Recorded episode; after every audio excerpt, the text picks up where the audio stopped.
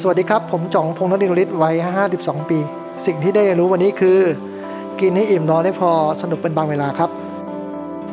Listen to the Cloud เรื่องที่ The Cloud อยากเล่าให้คุณฟัง Coming of Age บทเรียนชีวิตของผู้คนหลากหลาย และสิ่งที่พวกเขาเพิ่งได้เรียนรู้ในวัยนี้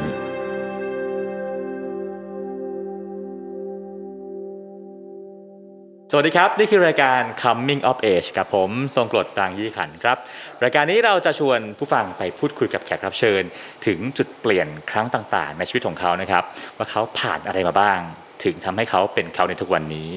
แล้วก็แขกรับเชิญของเราในวันนี้ครับ ผมว่าน่าจะอยู่กับวงการวิทยุไทยมาอย่างยาวนานมากๆนะครับ แล้วก็มีจุดเปลี่ยนหลาย ๆ ครั้ง ทั้งจุดเปลี่ยนของวงการแล้วก็ตัวเขาเองนะครับ ซึ่งเรามาฟังกันว่าจุดเปลี่ยนของเขาจะเป็นอะไรบ้าง พี่จ๋องพงษ์นรินทร์อุลิตสวัสดีครับพี่จ๋องครับ สวัสดีครับ สวัสดีครับสงกดครับ สวัสดีคุณผู้ฟังด้วยครับ ทราบว่าพี่จ๋องเองเนี่ยไม่ค่อยได้ให้สัมภาษณ์สื่อสักเท่าไหร่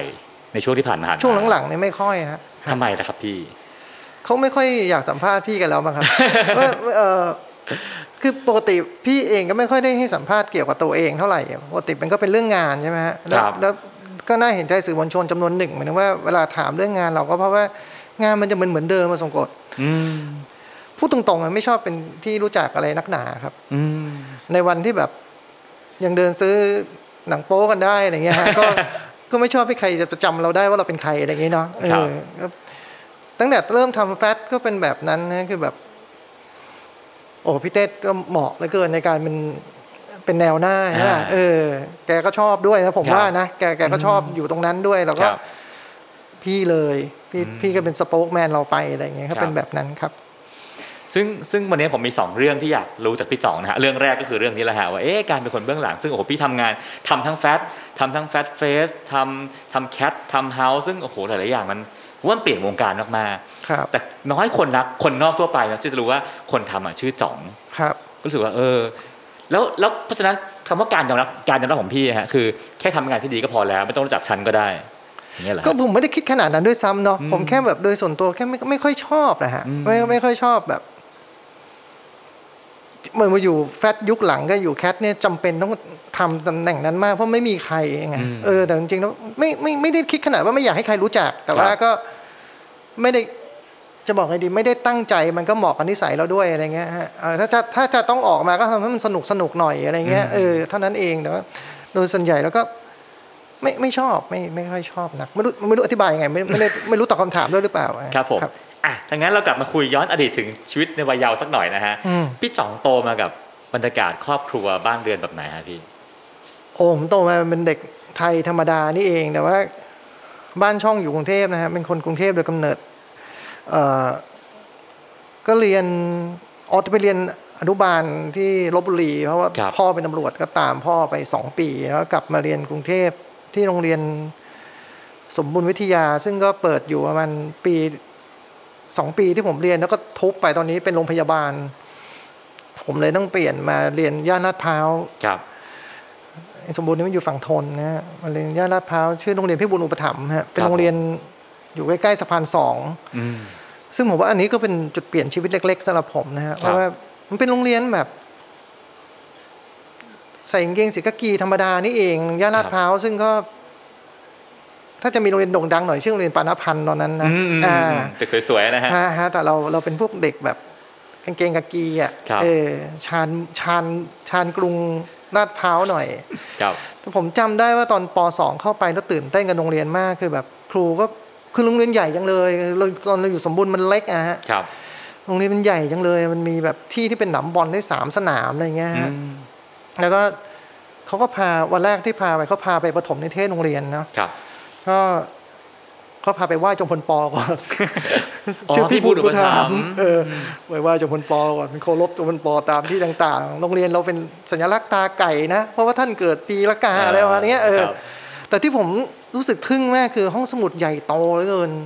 ครับ เวลาผ่านไปย้อนกลับไปดูไม่ไม่ได้ใหญ่มาก แต่วันนั้นรู้สึกมันใหญ่โตมากแล้วต้องแบบโอ้โหฉันจะได้อ่านหนังสือเยอะขนาดนี้เลยเหรออะไรเงี้ยแต่ยืมยืมกลับบ้านได้ด้วย อืม เจ๋งจังเลย แต่ว่าจะรอยืมกลับบ้านได้ต้องมันต้องป .5 นะ ครับ เฝ้ารอครับเมื่อไหร่เราจะป .5 แต่ว่า อืม จากนั้นผมไปห้องสมุดทุกวันเลยอะ ครับ ทุกวันเลยฮะแบบไปนั่งอ่านหนังสือทุกวันทุกวันผมว่า เจ๋งยังเลยหนังสือดีๆเต็มไปหมดผม แล้วมัธยมอะครับพี่ก็ต่อที่นี่เหมือนกันไหมฮะ ไม่ครับผมก็ไปเรียนสุกุหลาบ อ่า เพราะว่า เออมันก็โหเรื่องสุกุหลาบนี่ตลกดีอะอ่ะคุณอาจจะตัดก็ได้แต่ผมอยากเล่าให้ ฟัง ครับเชิญครับ คือผมเรียนที่พี่พี่บูลเนี่ยฮะคือตอนผมอยู่สมบูรณ์คือผมอยู่อนุบาลผมเป็นเด็กได้ที่หนึ่ง ครับ ของโรงเรียนชื่อโรงเรียนเพ็ญพัฒนาอยู่ อยู่แถวแถวๆเขื่อนป่าศักดิ์ชลสิทธิ์ปัจจุบันอะไรเงี้ยนะฮะพอมาอยู่สมบูรณ์เนี่ยมันไม่ค่อยชัดเจน ได้ที่แปดเนี่ยเก่งสุดจำได้ประมาณนั้น แล้วก็ พอมาเข้าอีพี่บูลเนี่ยก็อยู่ดีก็กลายเป็นเด็กเรียนเก่ง อืม ผมเป็นเด็กเรียนเปอร์เซ็นต์รุ่นสุดท้ายนะฮะ ครับ ก็แบบก็ได้เก้าสิบเปอร์เซ็นต์อะไรเงี้ย โอ้โห คือเรียนใช้ได้เรียนใช้ได้เลย ครั ล่ะ บ แต่ว่าเก่งยังไงก็ตาม ผมก็จะได้แค่ที่สองในห้องเสมอ อืม เพราะในห้องผมมันมีคนที่ได้ที่หนึ่งของโรงเรียนอยู่ ครับ ถ้าผมไปอยู่ห้องอื่นเนี่ยมีตั้งสิบห้องเนี่ยนะครับ ผมมันได้ที่หนึ่งอยู่แล้ว ครับ อืม แต่ผมอยู่ห้องนี้ปุ๊บผมได้เป็นที่สองตลอด ครับ ก็เรียนสุขภาพหกปี ครับผม ครับแล้วก็เข้านิเทศจุฬาครับ อะไรทำให้อยากเรียนนิเทศจุฬาฮะ ผมชอบอ่านหนังสือ ผมชอบดูหนัง อืม แล้วผมตอนอยู่สักประมาณมสามผมก็รู้แล้วว่าผมแบบ อยากเรียนคณะแบบเนี้ยซึ่งวันนั้นคณะนิเทศมันเริ่ม เริ่มมีชื่อเสียงขึ้นมา ครับ เริ่มมีชื่อเสียงขึ้นมาก็เลย เป็นก็เลยรู้จักแล้วคิดว่าถ้าเรียนคณะเนี้ยก็จะได้อ่านหนังสือได้ดูหนัง ก็ก็เลยตั้งใจไว้ในตอนนั้นครับ ครับเมื่อสักประมาณเกือบเกือบสาปีก่อนนะฮะอาชีพคนทำสื่อในบ้านเราเนี่ยมันเท่ มันเป็นที่ใฝ่ฝันของเด็กๆไหมพี่ เออ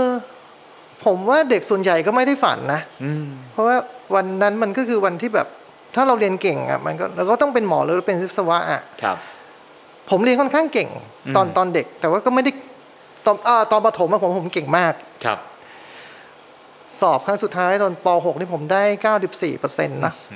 ครับแพ้สมภพอยู่ดีนะสมภพมัน 96 บ้า คนไรบ้าไปแล้วคือแบบเออแต่พอมาเรียนสุขลาบก็กลายเป็นเด็กธรรมดาครับ มันก็ ครับ มีแบบเด็กเรียนเก่งเต็มไปหมดเนี่ยผมก็ไม่ใช่เด็กเรียนเก่งอีกต่อไปแล้วอะฮะ ครับ แต่ก็ยังอยู่ในเกณฑ์ที่ดี ก็เกรดเฉลี่ยเราก็สามจุดห้าแบบว่าห้าเทอมนี่ก็คือแบบ มันก็ต้องคาดหวังกับตัวเองหรือสังคมก็คาดหวัง หรือพ่อแม่ก็คาดหวังแล้วครับว่า เราก็ต้องเข้าคณะสายวิทย์ อืม แล้วก็ไม่หมอก็วิศวะ หรืออะไรที่มันเทียบเท่าอะไรอย่างเงี้ย ครับ เนาะแต่เรารู้ว่าเราอยากเรียนนิเทศ อืม ผมจำได้ว่าแบบผมมีการวางแผนการศึกษาครั้งแรกก็ตอนนั้นนะฮะ ครับ คือการอธิบายให้พ่อซึ่งก็คิดว่าเราเป็นเด็กเรียนเก่ง แล้วก็ คงจะต้องเรียนอะไรตามที่เขาคาดหวังเนี่ย ว่าคณะนิเทศนั้นคืออะไรเนี่ย อืม เรื่องยากมาก ครับ ผมก็เลยไม่อธิบายฮะ อืม ผมผมเลือกสายวิทย์เนียนๆเลย แล้วก็เรียนแผนการเรียนที่ต้องมีชีวะด้วย ครับ เอาให้มันแบบดูเหมือนหมอที่สุดเท่าที่จะเรียนได้ แล้วก็ตั้งใจว่าเรียนให้มันแย่ อืม ถ้าเราเรียนให้มันแย่ไปเรื่อยๆ เนี่ย ถึงตรงหนึ่งพ่อคงทำใจได้ว่าเราจะเรียนสายศิลป์คือเหมือนว่าในในใน perception วันนั้นนะฮะคือเรียนสายวิทย์ก็คือคนเรียนเก่ง ครับ คนเรียนสายศิลป์คือคนเรียนไม่เก่ง อืม เราเรียนสายวิทย์ให้เกรดโรงเรียนแย่ไปเรื่อยๆ เนี่ยเราคงสอบสายศิลป์ได้โดย อืม สบายใจ เพราะท้ายที่สุดแล้วพ่อคงอยากให้เอ็นติดมากกว่าเอ็นไม่ติด อ่าโอ้โหวางแผนละเอียดมาก โอ้เป็นครั้งแรกที่ผมวางแผนการศึกษาครับ ครับผม เดี๋ยวก็ครั้งเดียวด้วยนะ แล้วผลเป็นยังไงฮะ ได้ผลโอ้โหการ ตามนั้นเลย การเรียนให้มันแย่นี่มันง่ายมากเลยทรง กฎ ออมก็แค่ไม่อ่านหนังสือเนาะ ครับ มันแค่ไม่ตั้งใจเรียนเนาะ อืม เออ จากคนได้แบบสามจุดห้าสามจุดห้าอะไรก็มันก็กลายเป็นแบบสองจุดสองได้สองจุดสองสองจุดหนึ่งหนึ่งจุดเจ็ดหนึ่งจุดห้า โอ้โห อ่าแล้วก็กลับมาขยันเรียนอีกครั้งหนึ่งตอนอยู่มหก ครับ ก็ได้ 2.3 นะ นั่นขยันแล้วฮะ เออ ก็ขยันแล้ว แต่ว่าอ่านหนังสือหนัก แล้ คว รับ วันนั้นก็พอพอจบม .5 เทอม2 ก็เริ่มคุยกับพ่อแล้วว่า เออ อยากเรียนนิเทศเนาะ เออ ซึ่งพ่อยังไม่ค่อยเข้าใจว่ามันคืออะไรนักหนา แต่ว่าเรียนจะเรียนเป็นนักข่าวอะไรอย่างเงี้ยเหรอ อะไรเงี้ย เรียนเป็นบอกเออ อยากเรียนประมาณอย่างนั้น อืมครับ แล้วพอเข้านิเทศจุฬาไปได้ โอ้โหสังคมสนุกสนานเลยนะฮะพี่ มีรุ่นพี่รุ่นน้องต่างๆ มากมาย ชีวิตพี่จ่องเปลี่ยนไปไหมพี่ เปลี่ยนข้อแรกมันไม่น่าเชื่อคุณ คือ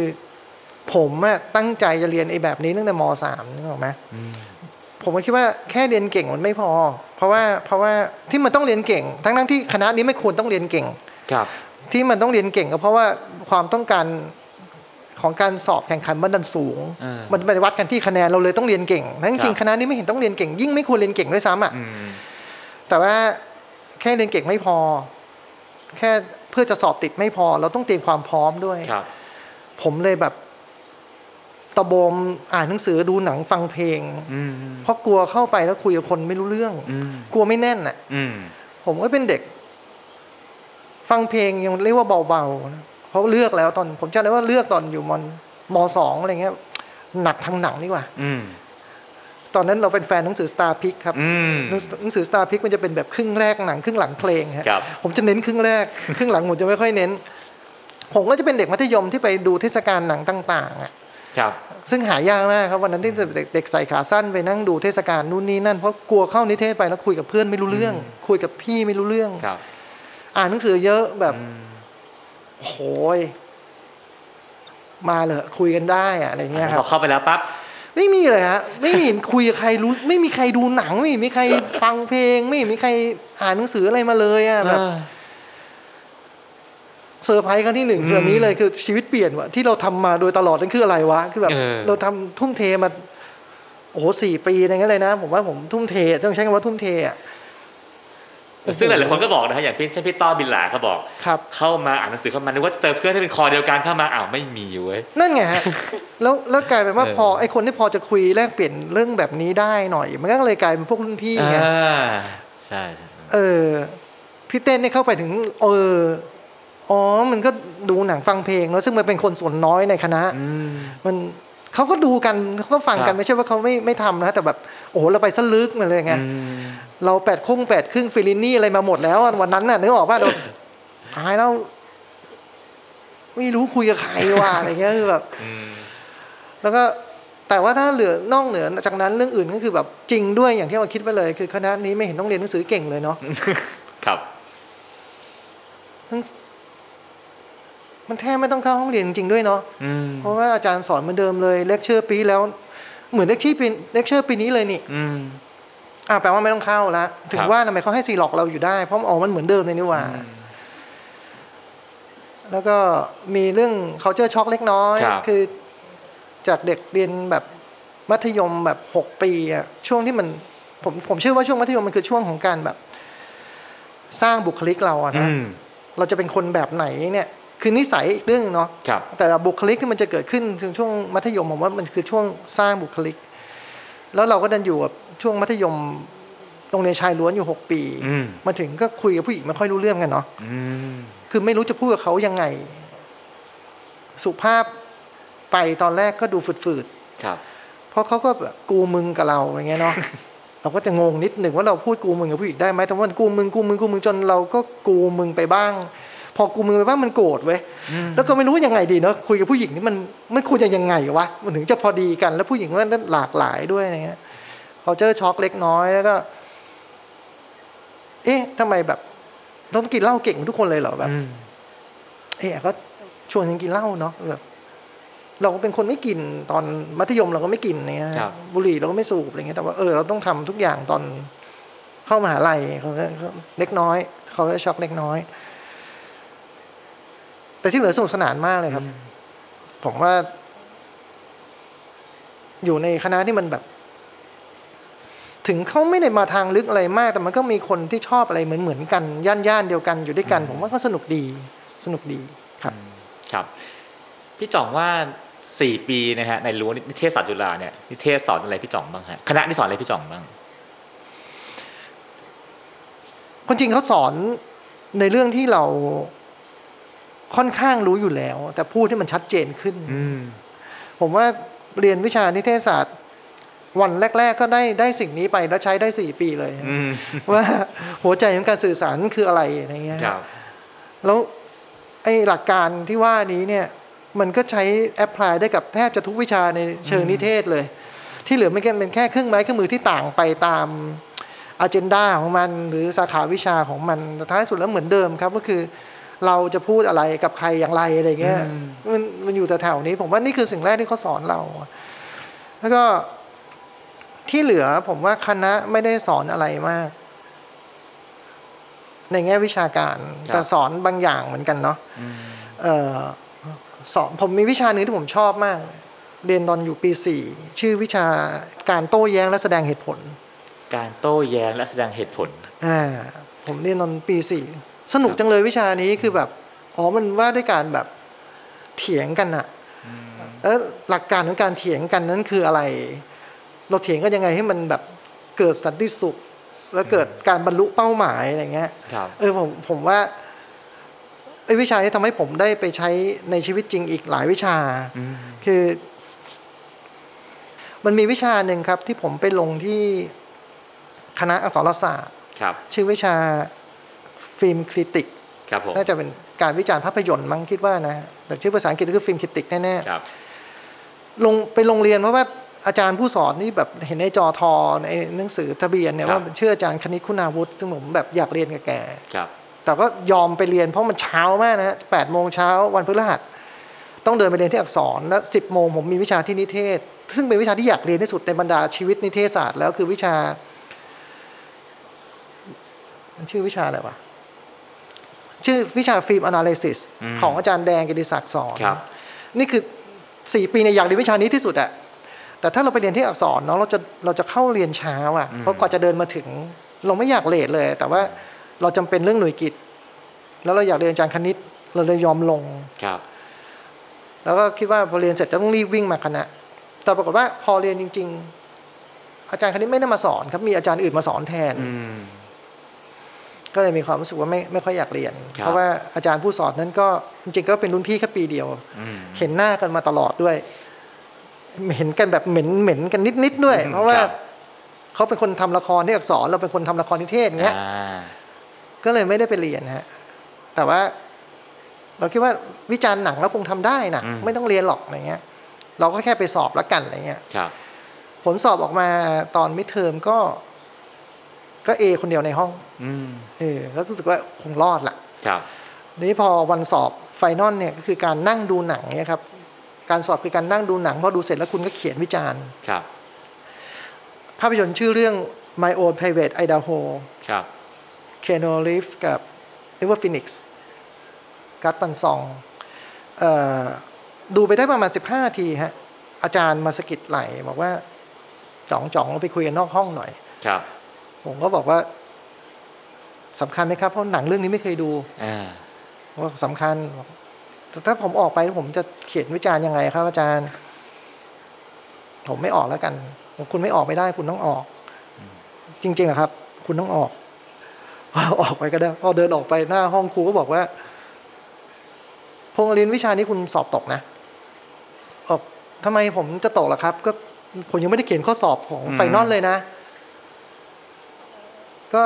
คะแนนคุณไม่พอ ไม่อาจารย์รู้ได้ไงอาจารย์ยังไม่ได้ตรวจ สิ่งที่ผมยังไม่ได้เขียนเลยนะครับ ก็ผมอาจจะพอใช้ได้ก็ได้จากการเขียนวิชานี้อะไรเงี้ยเขาบอกว่ายังไงคุณก็ตกบอกงั้นอาจารย์ช่วยอธิบายหน่อยว่าทำไมมันตก บอกต่อให้คุณได้ A มันก็จะแค่สิบคะแนน แล้วตอนมิดเทอมนะครับ ผมจำได้ว่าผม A คนเดียวในห้อง อันนั้นก็แค่สิบคะแนนอ้อรวมกันได้ยี่สิบแล้วอีกแปดสิบครับอาจารย์ อืม ก็คะแนนเก็บไงโหเหรอฮะคะแนนเก็บ 80 คะแนนเลยเหรอครับเฮ้ยผมไม่เห็นรู้เลย อืม คุณจะไปรู้ได้ไง คุณไม่เคยมาเรียน อืม เออ ก็จริงเนาะโอ้แต่ผมตกไม่ได้อ่ะโหถ้าผมตกวิชาเนี้ย ผมรับปริญญาไม่พร้อมเพื่อนแน่เลย ผมต้องรับปริญญาช้ากับเพื่อนไปปีหนึ่ง วิชาการโต้แย้งและแสดงผลก็เกิดขึ้นตอนนั้นครับ แบบยังไงคุณก็ตกเขาพูดอย่างนี้ ผมว่าถ้าผมเป็นเด็กวัยรุ่นทั่วไปที่แบบกำลังฟัสเตดไม่พอใจกับอาจารย์ รู้สึกว่าโลกมันเลวร้ายทำไมผู้ใหญ่รังแกเราอะไรเงี้ยนะผมก็คงรับปริญญาช้ากว่าเพื่อนไปปีหนึ่งอะฮะ ครับ แต่ผมรู้สึกว่าเออมันก็อยู่ที่เราเหมือนกันเนาะ อืม ผมเลยบอกว่า ผมเข้าใจปัญหาแล้วครับ อาจารย์ทางออกอยู่ไหนครับ อืม ผมจำสีหน้าอาจารย์นั้นได้ไม่ลืมเลยว่า ตอนที่ไอเด็กนิสิตคนนี้มันหันกลับไปถามเขาว่าทางออกอยู่ไหนครับ อืม ผมก็อาจารย์คงรู้สึกว่าไอ้นี่มันหน้าด้านมากเหมือนกันนะ อืม เพราะว่าใช่ผมทราบปัญหาแล้ว ตอนนี้ผมอยากได้ยินทางออก มันมันน่าจะพอมีอะไรแก้ไขได้บ้างไหมครับนะ ค ค รั รั บบ งั้นคุณไป ดูหนังมาแปดเรื่อง อืม แล้วก็เขียนวิจารณ์มาแปดเรื่อง โอ้ขอบพระคุณมากเลยครับ ส่งเมื่อไหร่ครับอาจารย์พรุ่งนี้เที่ยง นั่นคือประมาณบ่ายสามของ อืม วันนี้นะครับซึ่งต้องดูหนังเสร็จประมาณห้าโมงเย็น ครับ ถึงจะเขียนสอบแต่ว่าเขาให้เราดูหนังอีกแปดเรื่องส่งพรุ่งนี้เที่ยง ครับ เราก็บอกว่า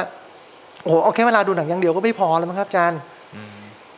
ผมขอสักสี่เรื่องได้ไหม อืม แล้ว ค ผม นต่อรองด้วย ผมขอแค่ดีด็อกก็พอ ผมไม่ได้อยากได้เอ อืม เขาบอกไม่ได้ เพราะว่า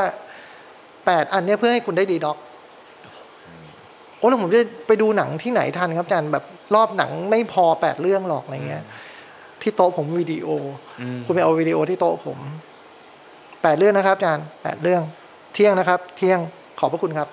ก็จบแค่นั้น อืม ก็ กลับไปนั่งทำข้อสอบต่อ ไปนั่งไปนั่งดูหนังต่อไปนั่งดูหนังต่อ แล้วก็เนี่ยส่งไอ้ข้อสอบเนี่ยค่อยส่งเช้าพรุ่งนี้ อืม กลับไปคณะ พอดูเสร็จเอ่อผมก็ไปเอาวิดีโอนะฮะแล้วกลับไปคณะแล้วก็แจกน้องไปแปดคน อืม ไม่ในแปดนั้นไม่มีเราด้วยนะ อืม แจกน้องไปแปดคนแล้วบอกเออช่วยกันเขียนวิจารณ์พวกนี้มาหน่อย แล้วก็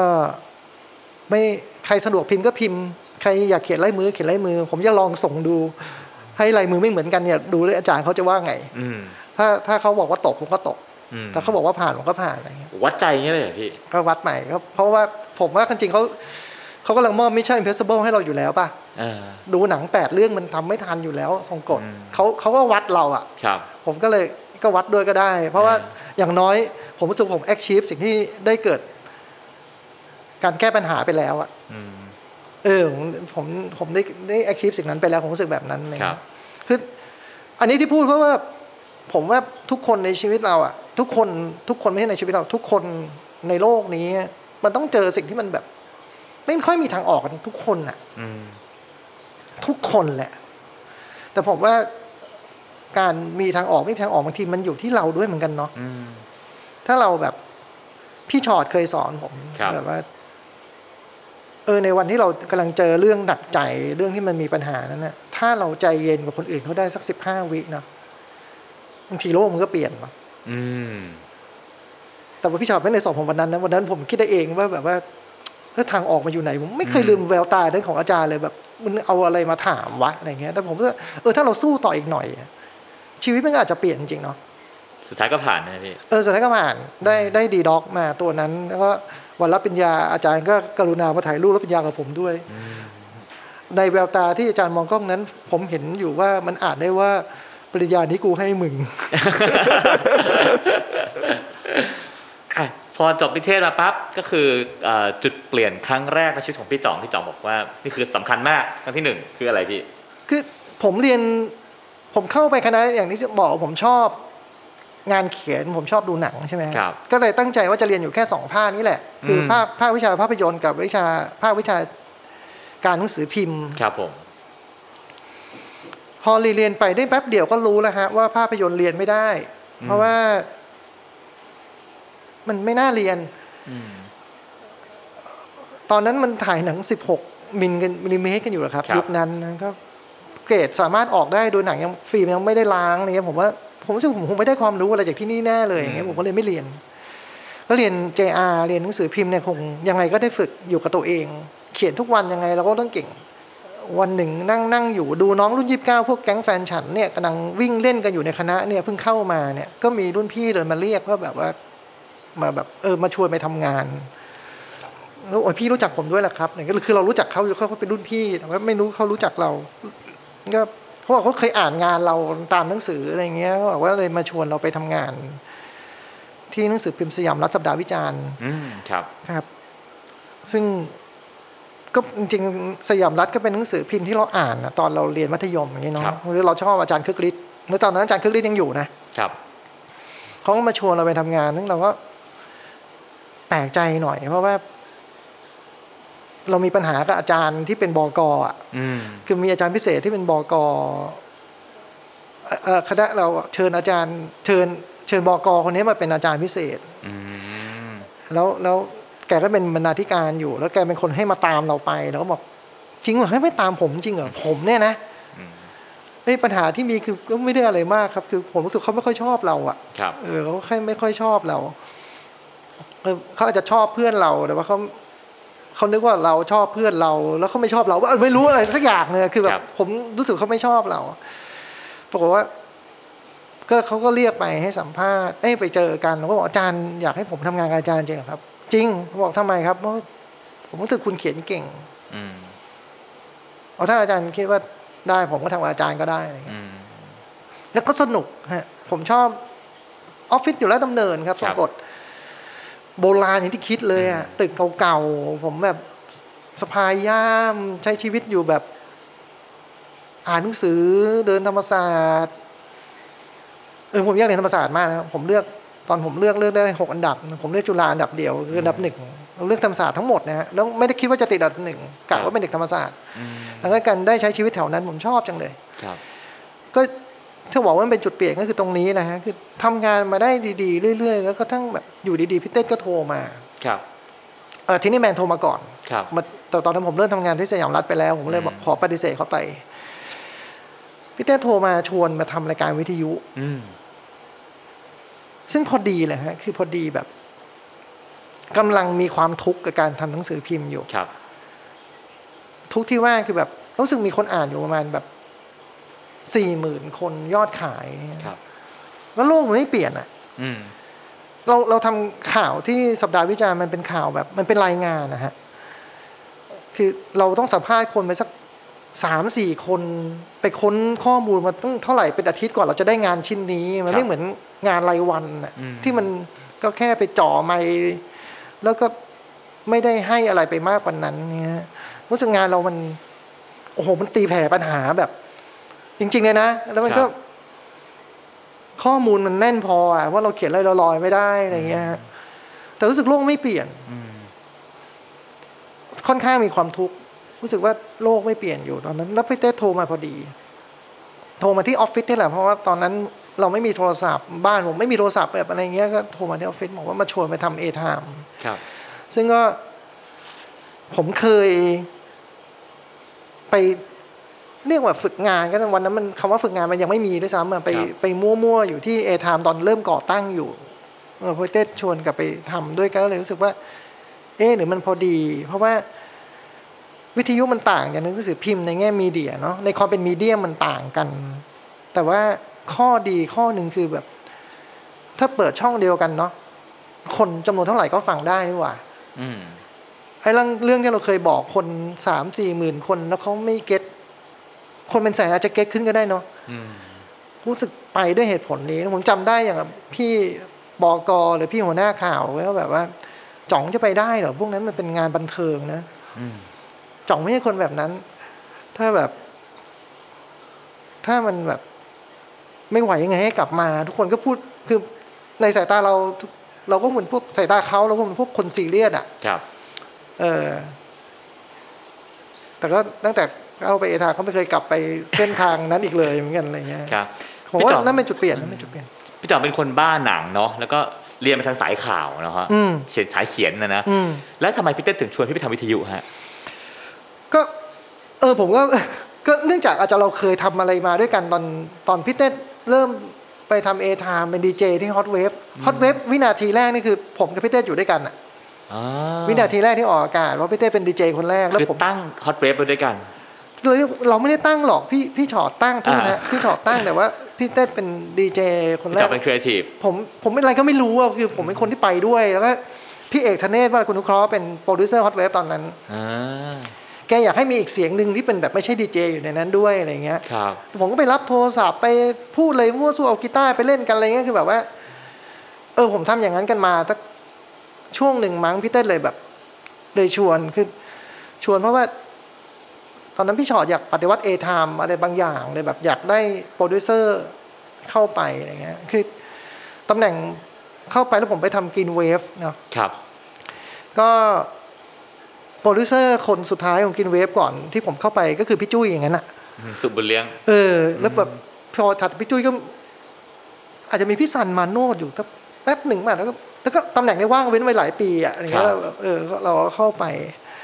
ทำเมทามแล้วผมว่า นอกจากไอ้ความที่คุกคลีกันมาแล้วอีกอย่างหนึ่งคือ เราก็ทำอะไรกันมาเนาะคือ ผมก็เขียนบทละครกับพี่เต้กันมาตั้งแต่ผมแบบตอนเรียนอะไรเงี้ยเขาก็พอรู้ว่าผมทำอะไรกันได้บ้างอะผมทำหนังสือทำอะไรเออผมทำละครกันอาจจะทำให้เราสนิทกันแล้วก็เลยทำให้พี่เต้พอจะนึกออกมั้งว่า ถ้าแกอยากจะไปเริ่มที่เอทามแกเดินมาชวนเราอย่างเงี้ยฮะแล้วเขาคงเห็นว่าอ๋อพอมันเป็นเรื่องสิ่งสิ่งแวดล้อมกินเวฟมันก็อาจจะเหมาะไอ้จ่องดี เพราะมันมาจากสายข่าวหรือเปล่าอะไรอย่างเงี้ยก็คิด ครับ แบบนั้นอะไรเงี้ยครับ แล้วการทำกรีนเวฟเปลี่ยนชีวิตพี่จ่องไปยังไงฮะ โอ้ผมว่ามันเปลี่ยนวิธีที่เคยเป็นเด็กใจร้อนวันนั้นมากกว่านะคือ ความทุกข์ที่เคยเกิดขึ้นตอนทำโหตีแผ่เรื่องที่มันเห็นตำตาแบบนี้แต่ไม่มีผลอะไรกับสังคมเลยเนี่ย มันคลายลงไป ไม่ใช่เพราะอะไรนะผมว่าเพราะความทำความเข้าใจกับตัวเองมากกว่าฮะ อืม เรามาทำวิทยุก็จริงเนาะแต่ว่า คนฟังมากกว่าคนอ่านก็จริงเนาะแต่โลกจะเปลี่ยนไม่เปลี่ยนบางทีมันไม่อยู่ที่เราบอกนะมันอยู่ อืม ที่คนรับสารเขาด้วยเนาะว่าเขาอยากจะเปลี่ยนด้วยหรือเปล่าอะ อืม เราทำไมไม่รู้จักพอใจในสิ่งที่เราทำ อืม เราเราทำได้แค่ไหน เราก็ทำเราทำดีที่สุดของเราไป แต่เราจะไปหวังผลที่มันจะดีที่สุดด้วยหรือเปล่าจำเป็นหรือไม่ ครับ เออ มัน มันไม่ต้องไปฟาดฟันกับสิ่งนั้น แต่ว่าทำสิ่งดีอย่างอื่นก็ได้หรือเปล่าอะไรเงี้ย วันที่พี่จ่องอยู่กรีนเวฟอายุเท่าไหร่ฮะ ยี่ยี่สาม ยี่สิบสาม ยี่สามเออ แล้วมันก็ จากที่เคยเข้มเข้มๆอ่ะ มันก็ทำเป็นวิทยุมันก็ต้องจางลงหน่อยไหม อืม ด้วยธรรมชาติของมันคือคือ ตรงนี้มันได้มาจากตรงแบบ เริ่มตอนเริ่มคิดด้วยครับ คือตอนพี่ชอตพี่ชอตสัมภาษณ์ผมเข้าทำงานที่ที่ที่กรีนเวฟเนี่ย ครับ คือตอนนั้นผมเพิ่งทำงานสยามรัฐได้หกเดือนนึกออกไหมแล้วก็แล้วก็มามาสัมภาษณ์โดยที่ แกคงอยากคุยหน่อย เพราะว่าเราเรียกเงินเดือนสูง ครับ ที่เราเรียกเงินเดือนสูงเพราะว่า เราก็จะออกจากสยามรัฐเชียวนะสำหรับเรานะ อืม งานที่เราชอบอะชีวิตที่เราชื่นแบบ เราอยากเป็นเหมือนนักสือพิมพ์ยุคโบราณทั้งหลายอะ ค เรา รับ ดังนั้นเราก็เลยเรียกเงินเดือนสูง อีกอย่างหนึ่งคือความรับผิดชอบมันเยอะจังเลยนี่มันคือโปรดิวเซอร์คลื่นอ่ะ อืม ซึ่งพี่จอยก็เห็นว่ามันหลายเท่าจากเงินเดือนที่เราเคยได้รับอยู่ เมื่อเดือนที่แล้วเนี่ย น้องเงินเดือนเก้าพันบาทอ่ะนนี่น้องเรียกเท่านี้เลยเหรออะไร เงี้ย พี่จอยคงอยากคุยหน่อยอ่ะผมก็อธิบายไปว่าเนี่ย งานมันรับผิดชอบสูงนู่นนี่นั่นและสิ่งที่คุยกันวันนั้นคือ เราก็อยากรู้พี่จอยอยากทำรายการนี้ยังไง ข้างหลังพี่ชอตเนี่ยมันเป็นตู้ครับ แล้วก็มันโล่กินเวฟมันเรียงอยู่หลาย ๆ อันเลยผมก็ถามว่า พี่หอดทำคลื่นนี้ไปทำไมอะครับ คืออยากได้เพราะไอ้โล่ข้างหลังนี้หรือเปล่าอะ อืม ทำในการนี้เอาโล่เหรอะเขารู้สึกว่า ไม่เขาบอกเขาทำเป็นธุรกิจทำเป็นธุรกิจใช่ไหมฮะแปลว่าต้องการกำไรใช่ไหมเออแล้วแบบยอดขายมันเป็นยังไงอยู่มันก็เป็นคลื่นที่ยอดขายแย่ที่สุดในบริษัท อืม เอ่อต้นทุนเยอะกว่านั้นเยอะเดียวใส่ว่าเขากำไรจากคลื่นอื่น ๆ แล้วก็เลี้ยงกินเวฟอยู่แล้วก็บอกว่าโอ้ถ้างั้นมันเป็นธุรกิจเนาะแปลว่าพี่ต้องการคนฟังที่เยอะกว่านี้ แล้วแล้วถามคำถามต่อไปครับก็ถามพี่จอยว่า พี่จอยคิดว่าปัญหาสิ่งแวดล้อมมันเกิดจากคนส่วนน้อยหรือคนส่วนใหญ่ อืม ก็คือผมไม่ได้บอกว่าใครก่อปัญหานะ คนก่อปัญหาตัวเจ็บจริงๆอะเป็นส่วนน้อยก็ได้ อืม ไอ้พวกเจ้าของโรงงานขนาดใหญ่เหล่านั้น แต่ไอ้คนส่วนใหญ่ที่ไม่ได้สนใจต่างหากแหละผมว่านั่นคือทำให้มันยังเป็นปัญหาอยู่ ดังนั้นเนี่ย ผมคิดว่าถูกต้องแล้วรายการเนี้ยควรจะต้องมีคนฟังเยอะๆแต่คอมเมนต์ผมคือรายการที่มันเป็นอยู่เนี่ย มันเป็นรายการสำหรับคนรักสิ่งแวดล้อมอ่ะ อืม เพราะดีเจที่พูดที่สิ่งที่ดีเจพูด โครงการที่ขึ้นทำอยู่ มันเป็นโครงการมันเป็นรายการสำหรับคนรักสิ่งแวดล้อมจังเลยอะ่ะ อืม คนดีอยู่แล้วฟังขึ้นนี้เอางี้ดีกว่า อืม พี่เปิดเพลงโลกสวยให้ด้วยมือเราเลยอยู่ได้แบบเขียวคือคนดีอยู่แล้วฟังขึ้นนี้ พี่คุยกับคนพวกนี้ไม่ได้ อืม พี่ต้องคุยกับคนที่ไม่สนใจเรื่องพวกนี้เลย อืม คนที่ไม่รู้เรื่องอะไรเลยนะฮะคือคนที่พี่ต้องสนใจอย่างเงี้ยแล้วเออพอมันได้สิ่งนี้มาก็เลยเป็นแบบ มันก็คือวิธีคิดในการทำรายการเนาะคือเอาหัวใจเราคือทำให้โลกนี้มันดีขึ้นกว่าเดิมสักนิดนึงอะ อืม แต่พอมันเป็นวิทยุเนี่ย เราก็ต้องเขียวอืออย่างที่เขาทำอยู่อะมันได้คนแค่นี้ อืม นิดเดียว เราทำให้มันเขียวจางๆหน่อยไหม อืม และให้ได้คนจำนวนมากขึ้น เมื่อเลยนำมาซึ่งการเปลี่ยนการเปิดเพลงกินเวฟต้องเปิดเพลง easy listening นะซึ่งวันนั้นคำ easy listening ยังไม่มีเลยด้วยซ้ำ ครั อ่ะ บ แล้วผมว่าเปิดเพลงเพราะๆรายการที่มันแบบเปิดทิ้งไว้ตามธนาคารได้ตามออฟฟิศได้อะ อ่า เออแล้วแล้ววิธีพูดเรื่องสิ่งแวดล้อม จางลงให้มันจางๆ แต่ใช้ความที แล้วแล้วจะพูดทีทีๆก็พูดสักทีหนึ่งพูดให้มันมันโดนไปเลย อืม เอาให้มันเป็นแบบนั้นอะไรเงี้ยนั่นก็คือแบบ เออมันก็คือ พอเราเจอสิ่งนั้นเนี่ยเราก็รู้สึกว่า เออเนอะจากที่เคยคิดว่า ต้องต่อยให้โดนทุกหมัดเนี่ย มันไม่จำเป็นเนาะ อืม บางทีมันเย็บเย็บๆบ้างก็ได้อะแล้วนานๆต่อยที มันได้ผลเหมือนกันว่ะ มันอาจจะดีกว่าด้วย ดีกว่าที่เราพยายามไปกระชากคอเสื้อคนตลอดเวลาแบบสนใจฟังกูหน่อย ฟังกูหน่อย เออค่อยๆคุยกับเขาหน่อยไหมมันอาจจะได้ผลก็ได้ มันไม่ได้ผลเดี๋ยวนั้นหรอกนะ แต่มันอาจจะได้ผลมากกว่าไปกระชากคอเสื้อคนก็ได้เนาะผมว่ามันมันให้เราในแง่นี้ ผมว่ามันให้ mindset เรา แล้วก็อีกอย่างหนึ่งก็เออก็เรียนรู้อย่างหนึ่งในตอนเอทามโอ้ยมันเรียนรู้หลายอย่างมากเลยผมว่าเอทามเป็นช่วงเปลี่ยนชีวิตนะ คือ อย่างหนึ่งคือเราเด็ก ครับ แล้วเราก็ เราก็เป็นอย่างที่เด็กเป็นกันนะฮะ อืม คือโลกมันขาวดำเหลือเกินนะ อืม มันมีอยู่แค่สองสีอะมันไม่มีเทาเนาะ มันมีแต่หักเท่านั้นน่ะ เราเป็นพวกหักอย่างเดียวเราไม่มีงอเราเราเราเราต้องการอยู่ในธรรมมันทำให้งอเป็นนะ อืม แล้วผมว่าดีจังเลยอะดีจังเลยที่เรางอเป็น เพราะวันที่เราแบบ เราคิดอะไรทื่อๆเหมือนเด็กมัน คือปัญหาคืออย่างเงี้ยคือ ตอนเรายี่สิบสามเราว่าเราโตโตจะตายแล้วอะเราแบบ โอ้โหเรา เราคิดทุกอย่างได้หมดแล้วอะเราโตจะตายแต่ว่า จริงๆเราไม่โตอะเราอาจจะโตความคิดแต่ mentality เราไม่ได้เลยอะผมจำได้ว่าเข้าไปเอทาใหม่ๆด้วยกันที่แบบว่า เรามาจากสายข่าว เราไม่เคยทำรายการวิทยุอะ อืม แล้วเราเด็กกว่าทุกคนที่เป็นลูกน้องเราเนกอะ อืม เราเรามีแต่แววตาที่เขามองเราด้วยความสงสัยทั้งนั้นอะเขาไม่เชื่อถือเราหรอกครับ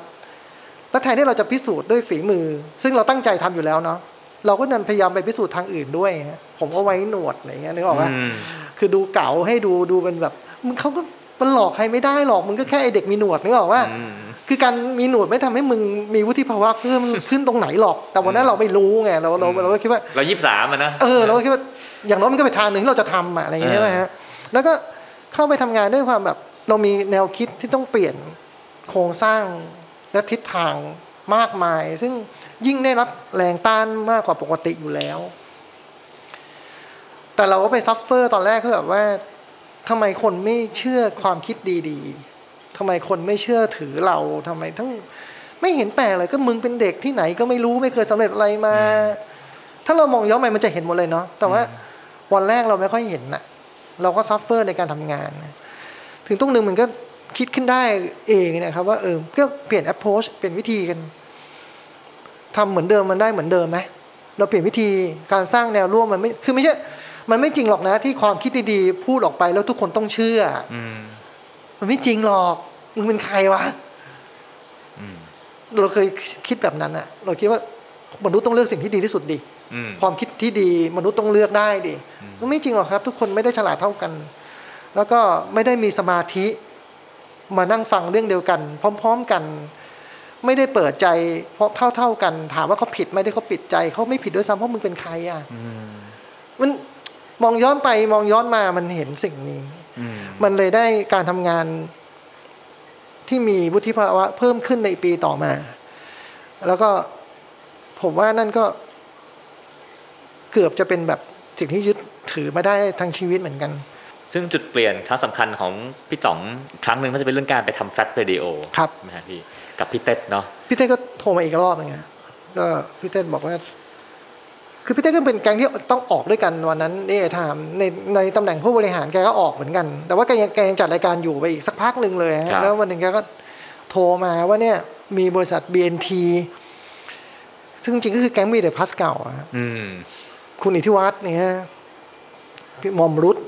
พี่ปิ๋วอนิดาอะไรเงี้ยก็พี่เต้ก็โทรโทรมาให้ไปทำคลื่นด้วยกันเออว่าเป็นเขามีอยู่สี่คลื่น เป็นเอ้อสามคลื่นสี่คลื่นสี่คลื่นเป็นเพลงฝรั่งสองคลื่นเพลงไทยสองคลื่น ครับ แล้วเราไปทำเพลงไทยสองคลื่นนั้นคลื่นหนึ่งเป็นเพลงฟังอีกคลื่นหนึ่งเป็นเพลงวัยรุ่น อืม ครับ ก็ เป็นที่มาของไอ้แฟตเรดิโอในในตอนนั้น ครับผม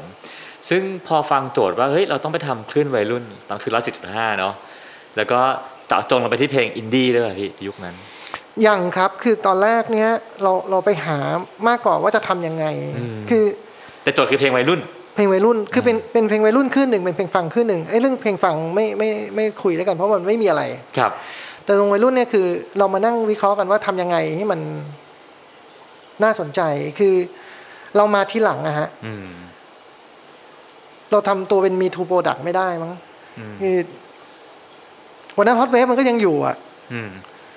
แล้วแล้ววันนั้นก็เป็นวันที่ขึ้นอย่างแบบ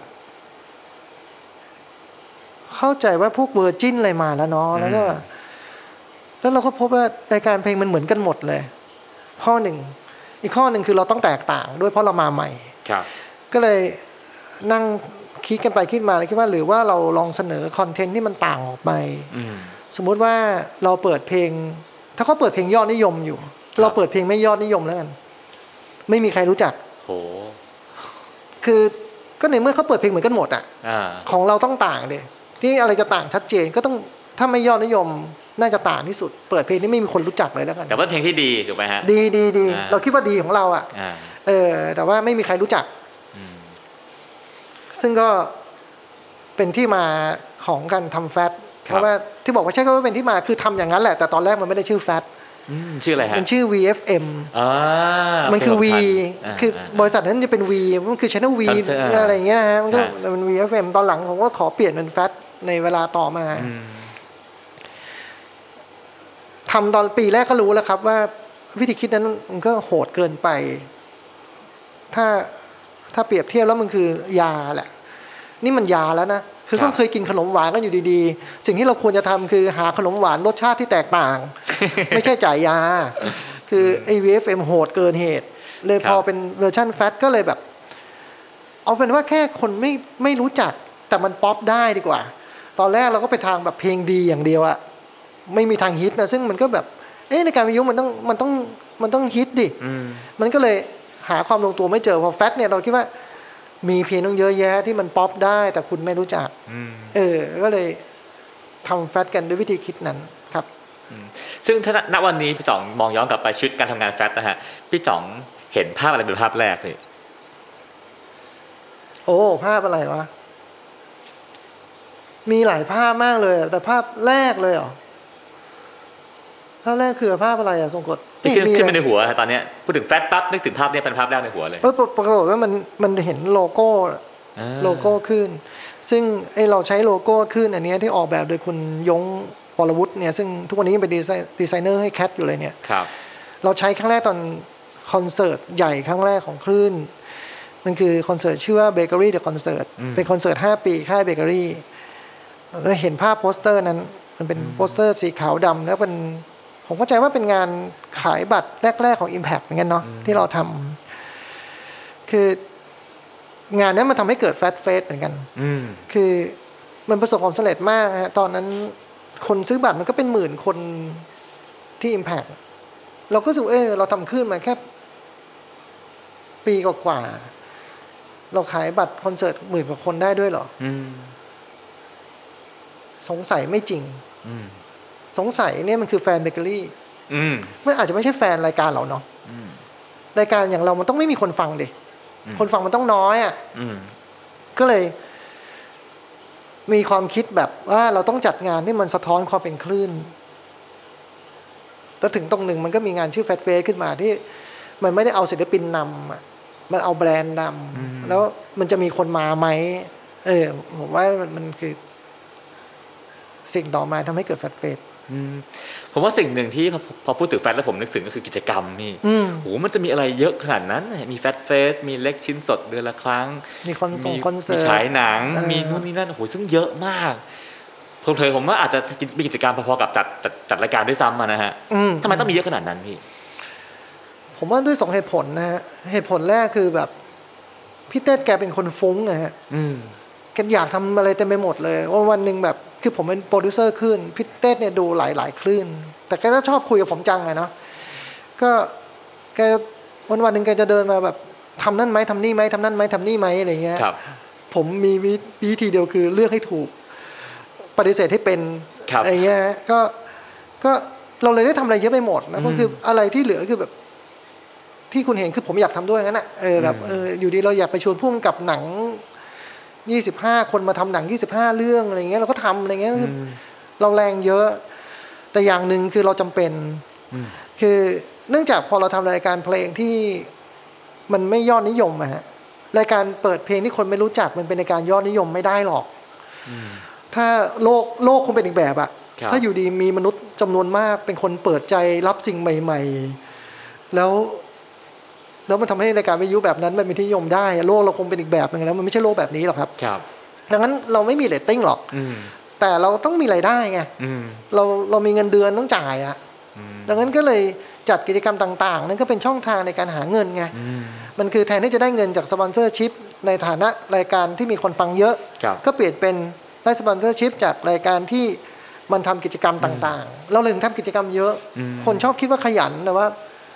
จำเป็นฮะ อ่า ครับ ครับผม ตอนที่พี่จ่องอยู่หนังสือพิมพ์เนาะอยู่ ครับ เสียามรัฐก็ก็อยากส่งเมสเซจประเภทหนึ่งสู่ชาวโลก อืม อยู่กรีนเวฟก็ก็จางลงหน่อยแต่ยัง อืม มีสิ่งหนึ่งอยู่ อืม พอมาอยู่แฟตคุยกับวัยรุ่นโดยตรง ซึ่ง อืม ถือว่ากลุ่มที่มีพลังสูงมากนะฮะ อืม ตอนทำแฟตพี่จ่องอยากบอกอะไรวัยรุ่นเหล่านั้น แล้วก็อยากเปลี่ยนอะไรให้มันดีขึ้นพี่ คือ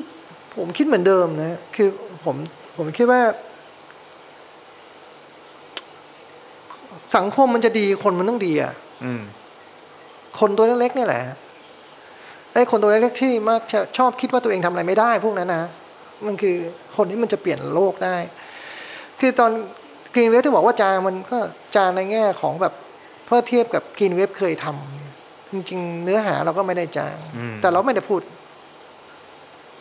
พูดแข็งๆที่มันเคยแข็งอะพูดในเชิงจิตวิญญาณมากขึ้นดีกว่า อืม แต่นี้พอมาตรงแฟตเนี่ย ผมคิดว่า เราพูดเรื่องความแตกต่างเลยอะ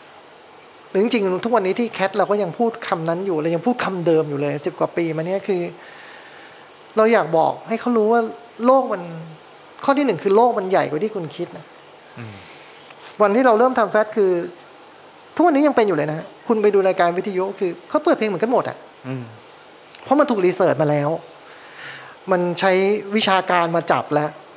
เพลงเขาเปิดเพลงที่คนชอบ อืม และคนชอบเพลงอะไรเขาก็ไปรีเสิร์ชกันมา เขาเลยเปิดเพลงที่คนชอบ แต่เราตั้งคำถามว่า แล้วคนคนนั้นจะตอบคำถามได้ยังไง ถ้าเขายังไม่รู้จักวงวงนั้นน่ะ ทุกคนมันต้องเคยไม่ดังดิ และคนหน้าใหม่ ๆ มันจะเกิดขึ้นได้ยังไง เราทำรายการด้วยความคิดแบบนั้นนะครับ คือ บอกเขาว่าโลกมันมีมากกว่าที่คุณรู้อะวงมันไม่ได้มีแค่ห้าวงนี้เนาะ มีอีกเป็นสิบเลย มันมีอีกเป็นร้อยเลย คนฟังแพทย์จะรู้สึกว่า เอ้ามันมากกว่าที่รู้ มันเยอะกว่าที่คิด อืม และสิ่งที่เราบอกต่อไปคือ คุณชอบอะไรก็ได้ในนั้นน่ะ คุณชอบอะไรก็ได้อะมันเหมือนซูเปอร์มาร์เก็ตน่ะ อืม คุณอยากได้อะไรวันเนี้ยคุณอยากได้กะปิบ้างวันนี้ ไม่รู้เรื่องของคุณ วันนี้คุณอยากได้ผักเรื่องของคุณ คุณอยากได้น้ำยาล้างห้องน้ำเรื่องของคุณไง เรามอบสิ่งนั้นให้อ่ะ คุณไปเลือกเอา คุณคงต้องชอบอะไรสักอย่างอะนะ เป็นไปไม่ได้หรอกที่คุณจะไม่ชอบอะไรเลยสักอันหนึ่งอ่ะ ถ้าคุณไม่ชอบอะไรเลยคุณใส่คุณไม่ชอบฟังเพลง อืม แต่ถ้าคุณคงชอบอะไรได้สักอย่างหนึ่ง แล้วคุณชอบไม่ชอบอะไรมันเรื่องของคุณไม่ใช่เรื่องของผมนะ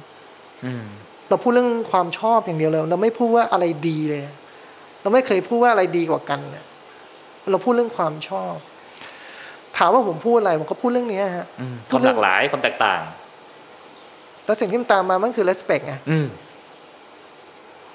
เราสามารถชอบอะไรไม่เหมือนกันได้ อืม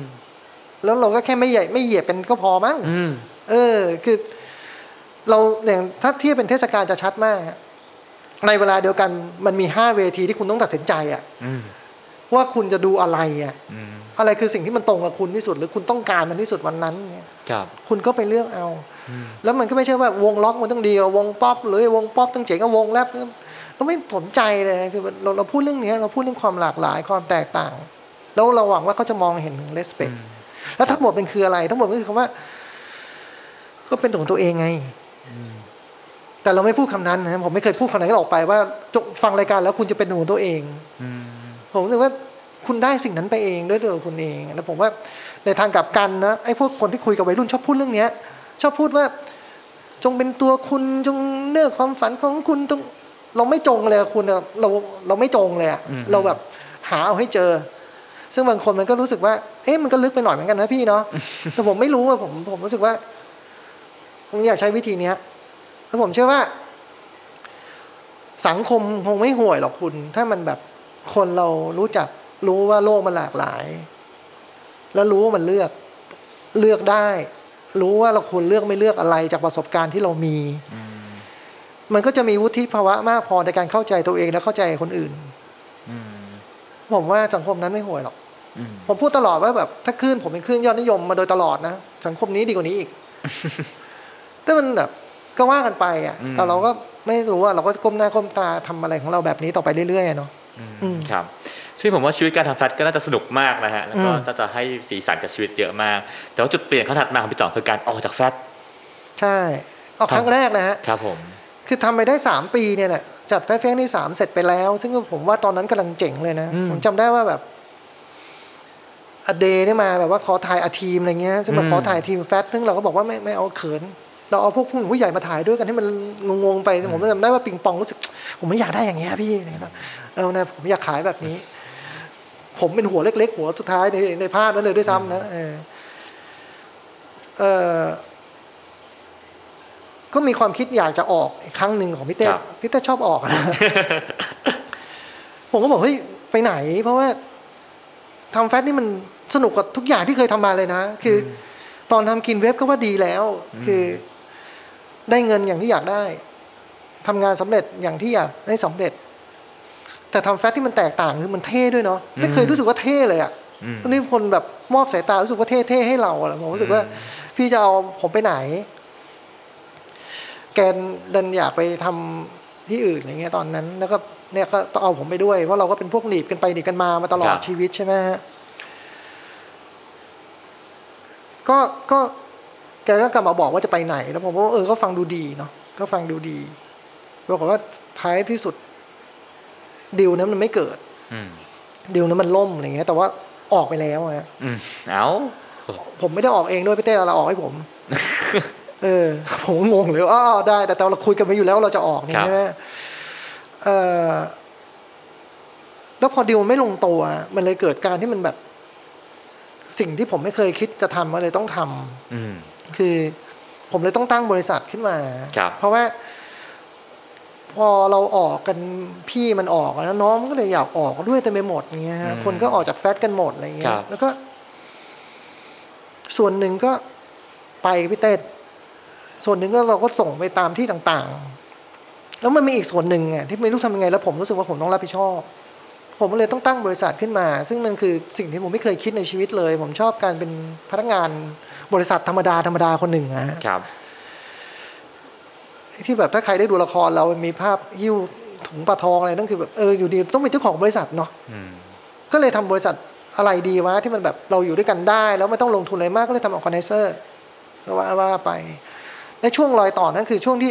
ได้ทำอย่างอื่นขึ้นมา ก็คือลงภาพยนตร์เฮาส์ อืม เออออกจากแฟตก็มาได้พอจังหวะทำโรงหนังพอดีอย่างเงี้ยผมว่านั่นก็ดูเป็นจุดเปลี่ยนเลยละอยู่ที่มาทำโรงหนังนะฮะ ครับ แล้วก็ทุกวันนี้ก็ยังมีอยู่ก็ทำซึ่งซึ่งผมว่า House เป็นอีกอันหนึ่งที่รู้สึกว่าชาเลนจ์ในชีวิต ซึ่งผมว่าก็อาจจะเรียกว่า ชัดเจนกว่าทำแฟตทำแคทด้วยซ้ำมั้งคือ ครับ มันเกิดสิ่งใหม่จริง ๆอ่ะผมว่าอยู่ดีเกิด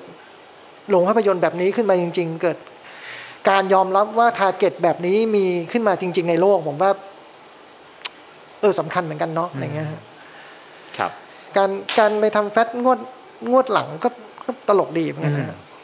สุดท้ายก็ได้กลับไปอีกครั้งหนึ่ง กลับไปอีกครั้งคือพี่เต้ออกไปหกเดือนก็กลับไปใหม่แล้วฮะ ครับ เออ คือแบบ กลับไปไหวแล้วผมก็ไอปัญหาที่พี่ชวนออกยังอยู่อยู่เลยนะพี่ พี่เราพี่กลับมาแล้วเหรออ้าวเอาได้แต่ผมไม่กลับแล้วนะ เพราะว่า ผมต้องดูแลลูกน้องพวกนี้ไปแล้วอะ อืม เออ มันแบบแค่คิดว่าไม่ดูไม่แฟร์กับเขามั้งอยู่ดีๆ เราแบบ วันหนึ่งแล้วเราก็ไปทำท่าให้เขาอยากออก แล้ววันหนึ่งเรามาบอกเขาว่ากลับไปใหม่อะไรเงี้ยผมว่ามันก็ทุกคนเป็นคนนะครับ เอาเราอยู่นี่กันไปก่อน อืม เรามีโรงหนังต้องทำด้วย ถึงตรงหนึ่งพี่เต้ก็โทรมาอีกครั้งหนึ่งว่ากลับมาทำแฟตหน่อยอะไรเงี้ย เพราะ มันแบบเละนะเละบอกเออ แกก็ตอนแรกคือแกโทรมาชวนครั้งแรกเนี่ยผมปฏิเสธไปเพราะเพราะแกบอกให้อยากให้ผมกลับมาทำอีเวนต์ให้ อยากมาทำแฟตเฟสให้อะไรอย่างเงี้ยผมก็ถ้าทำมันต้องทำทั้งหมด มันมันแยกเป็นอีเวนต์กับแยกเป็นคลื่นไม่ได้หรอก มันเรื่องเดียวกัน พอครั้งที่สองแกโทรมาใหม่บอกให้ทำทั้งหมดบอกเออก็ แล้วพี่อ่ะพี่จะทำอะไรเออบอกเขาว่าจะเป็นที่ปรึกษาอะไรเงี้ยบอกโอเค ก็บอกเขาไปตรงๆว่าผมกลับไปเนี่ยไม่ได้เพราะพี่นะคราวเนี้ย ผมไปไหนมาไหนเพราะพี่มาตลอดเลยแต่คราวเนี้ยผมไปเพราะเพราะไม่อยากเห็นคลื่นมันเละมันมันคือลูกอ่ะผมแบบไม่ให้มันพังคาตาคือเขาพูดคำนี้เลยมึงไม่อยากเห็นมันพังคาตาใช่ไหมบอกใช่ ก็เลยก็เลยกลับไปทีนี้กลับไปก็ ก็ นั้น มี ในไหนตอนนั้นอายุสักเท่าไหร่ฮะที่เขากลับกลับไป โอ้เริ่มแก่แล้วมั้งสามสิบห้าหรือหกอะไรเงี้ยยังไม่รู้ อืม สามสามสิบยังวะสามสิบห้าหรือหกแล้วมั้ง ครับ สามห้าอะประมาณนั้นอ่ะ ฉะนั้นมุมมองของเราก็จะไม่เหมือนเดิมละ เออเราก็จะผมว่ามุมมองเราเหมือนเดิมแต่แอปโพสเราเปลี่ยน อ่า เออจากที่เราเคยแข็งแข็งๆเราก็ แล้วก็ยืดหยุ่นขึ้น คือหลังๆก็สอนคนแบบนี้เลยฮะ คือแบบว่า เพื่อจะให้ได้มาในสิ่งที่เราอยากได้อะมันมีวิธีตั้งแต่กราบเขาจนถึงต่อยเขาเนาะ อืม บางทีมันก็ต้องกราบนะแต่บางทีมันก็ต้องต่อยว่ะ บางทีมันก็ชวนกินข้าวนะ คือแอปโพสมันมีเยอะแยะเลยอ่ะ แต่ว่า ยิ่งพอมันในทางครีเอทีฟนะ ผมก็คิดว่าเวลาเดี๋ยวนี้ผมทำงานกับจริงๆก็ใช้วิธีนี้มานานแล้วคือแบบ ที่เหลือมันเป็นเรื่องแบบข้อจำกัดทางงบประมาณเวลาหรือลดนิยมอะไรก็ได้ในทางครีเอทีฟมันเป็นอะไรก็ได้ แล้วแต่เลย ผมเลยแบบไม่จะไม่ค่อยจะไปฟิกกับใครว่าแบบต้องต้องเป็นอย่างนั้นเป็นอย่างนี้ ผมผมจะทำงานด้วยวิธีแบบ ที่บอกเออมันอาจจะตอบคำถามแรกของคุณก็ได้นะแบบว่าทำไมเราไม่อยากให้เห็นตัวเราใน อืม ในงานเท่าไหร่นะเพราะว่าเพราะจริงๆมันไม่ต้องมีเราในงานนะฮะ อืม มันเป็นอะไรก็ได้ไง แล้วมันได้ผลหรือเปล่ามันอีกเรื่องหนึ่ง อืม มันไม่ใช่ว่าเราพูดแล้วมันจะต้องได้ผลทุกครั้ง ไม่จริงผมก็เคยพูดเลยเลอะเทอะเลอะเทอะแล้วไม่ได้ผลเต็ไมไปหมด คือ มันเป็นอะไรก็ได้ทรงโกรธมันคือ แล้วมันไม่จำเป็นต้องมาเทพิไตยด้วยนะมันไม่ใช่เรื่องต้องว่าโหวตเอาความคิดไหนดีกว่ากัน ไม่ใช่ด้วยนะ มันเป็นเรื่องแบบ ไม่งั้นครีเอทีฟมันจะเหมือนกันหมดสิ ครับ แฟตเฟสมันไม่ได้เริ่มจากผมหรือพี่เต้นนะ มันเกิดจากป้าเอที่แบบพูดขึ้นมาว่ามันน่าจะมีงานคอนเสิร์ตและขายของด้วยอะ อืม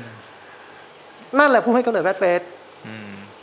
ป้าเอฝ่าย AR ซึ่งมาเดินแอบมองว่าผมกับพี่เต้คุยอะไรกันน่ะ อยู่ที่ก็พูดอะไรลอยๆพร่อยๆซึ่งไม่ตรงกับที่ผมคุยกันอยู่อ่ะ อืม เขานั่นแหละเป็นเจ้าของความคิดมันนั่นคือความคิดดีๆมันเกิดขึ้นได้จากทุกคนและมันไม่จำเป็นต้องใช้วิธีเดิมหรือคิดเหมือนเดิม อืม ผมผมว่ามันเออมันอาจจะตอบคำถามว่าทำไม เพราะเราไม่ได้สำคัญที่สุดจริงๆอ่ะ อืม ครับ เราเราสำคัญแหละ เราไม่ได้สำคัญที่สุดตลอดเวลาวะเออใช้คำนี้แล้วกัน เออ แล้วจุดเปลี่ยนครั้งถัดถัดไปของพี่จ่องคืออะไรฮะ ก็ตอนเลิกแฟตนะฮะ อืม คือ ผมกลับไปกู้แฟตเนี่ยประมาณแฟตปีที่เจ็ดนะเนาะ ครับผม แฟตเฟสปีที่เจ็ดแล้วมันก็แดนสเคปเปลี่ยนนะฮะ คือมันไม่ใช่แฟตตอนแบบปีแรกๆอีกแล้ว คือแฟตมันเริ่มปีสามเนี่ย ปีหนึ่งปีสองก็เหนื่อยฮะ พอปีสามเนี่ยมันเริ่มขึ้นซึ่งเอนจอยมันอยู่ได้ปีเดียวก็ออกแล้วอะ ครับ เอ่อพอไปถึงปีที่เจ็ดมันก็เริ่มแบบ มันเริ่มไม่ใช่ของแปลกละไอ้ช่วงปีสามปีสี่ปีห้ามันเป็นของแปลก แฟตมันคืออะไรไม่รู้โด่งดังเหลือเกินแต่เรตติ้งต่ำเหมือนเดิมนะฮะ ครับ แต่ดังดังอะไรเงี้ย เอ นะ อ มันเริ่มมีคนทำงานคล้ายๆออกมา อืม เริ่มไม่แตกต่าง ดังนั้นในแง่ธุรกิจแฟตก็เริ่มยากขึ้น จนถึงประมาณแบบห้าปีผ่านไปก็ บริษัทเขาเริ่ม เริ่มไม่ค่อยอยากทำต่อ อืม แต่มันไม่ได้ถึงขั้นแบบทำไม่ได้นะ จริง ๆ แล้วมันก็ทำต่อได้ แต่ในใจหนึ่งรู้สึกบริษัทไม่อยากทำต่อ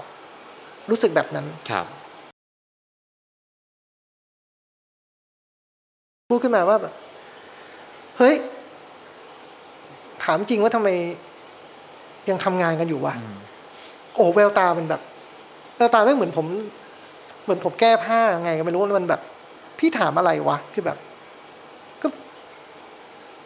มันไม่ตอบคำถามกันไว้ยแต่มันถามว่าพี่ถามทำไมอะพี่ถามอะไร คือในภาวะที่แบบเงินเดือนไม่ออกมาหลายเดือนเงี้ยแล้วก็ไม่ออกเมื่อไหร่ก็ไม่รู้ แล้วแม่งให้เราตอบซัพพลายเออร์ที่เราเป็นหนี้อยู่ยังไง เพราะส่วนมากเราเป็นคนไปแบกหน้ากันมาไงเราไปขอคนนู้นคนนี้มาแล้วแบบถึงเวลาที่มันต้องจ่ายบริษัทมันไม่จ่ายเงี้ย อืม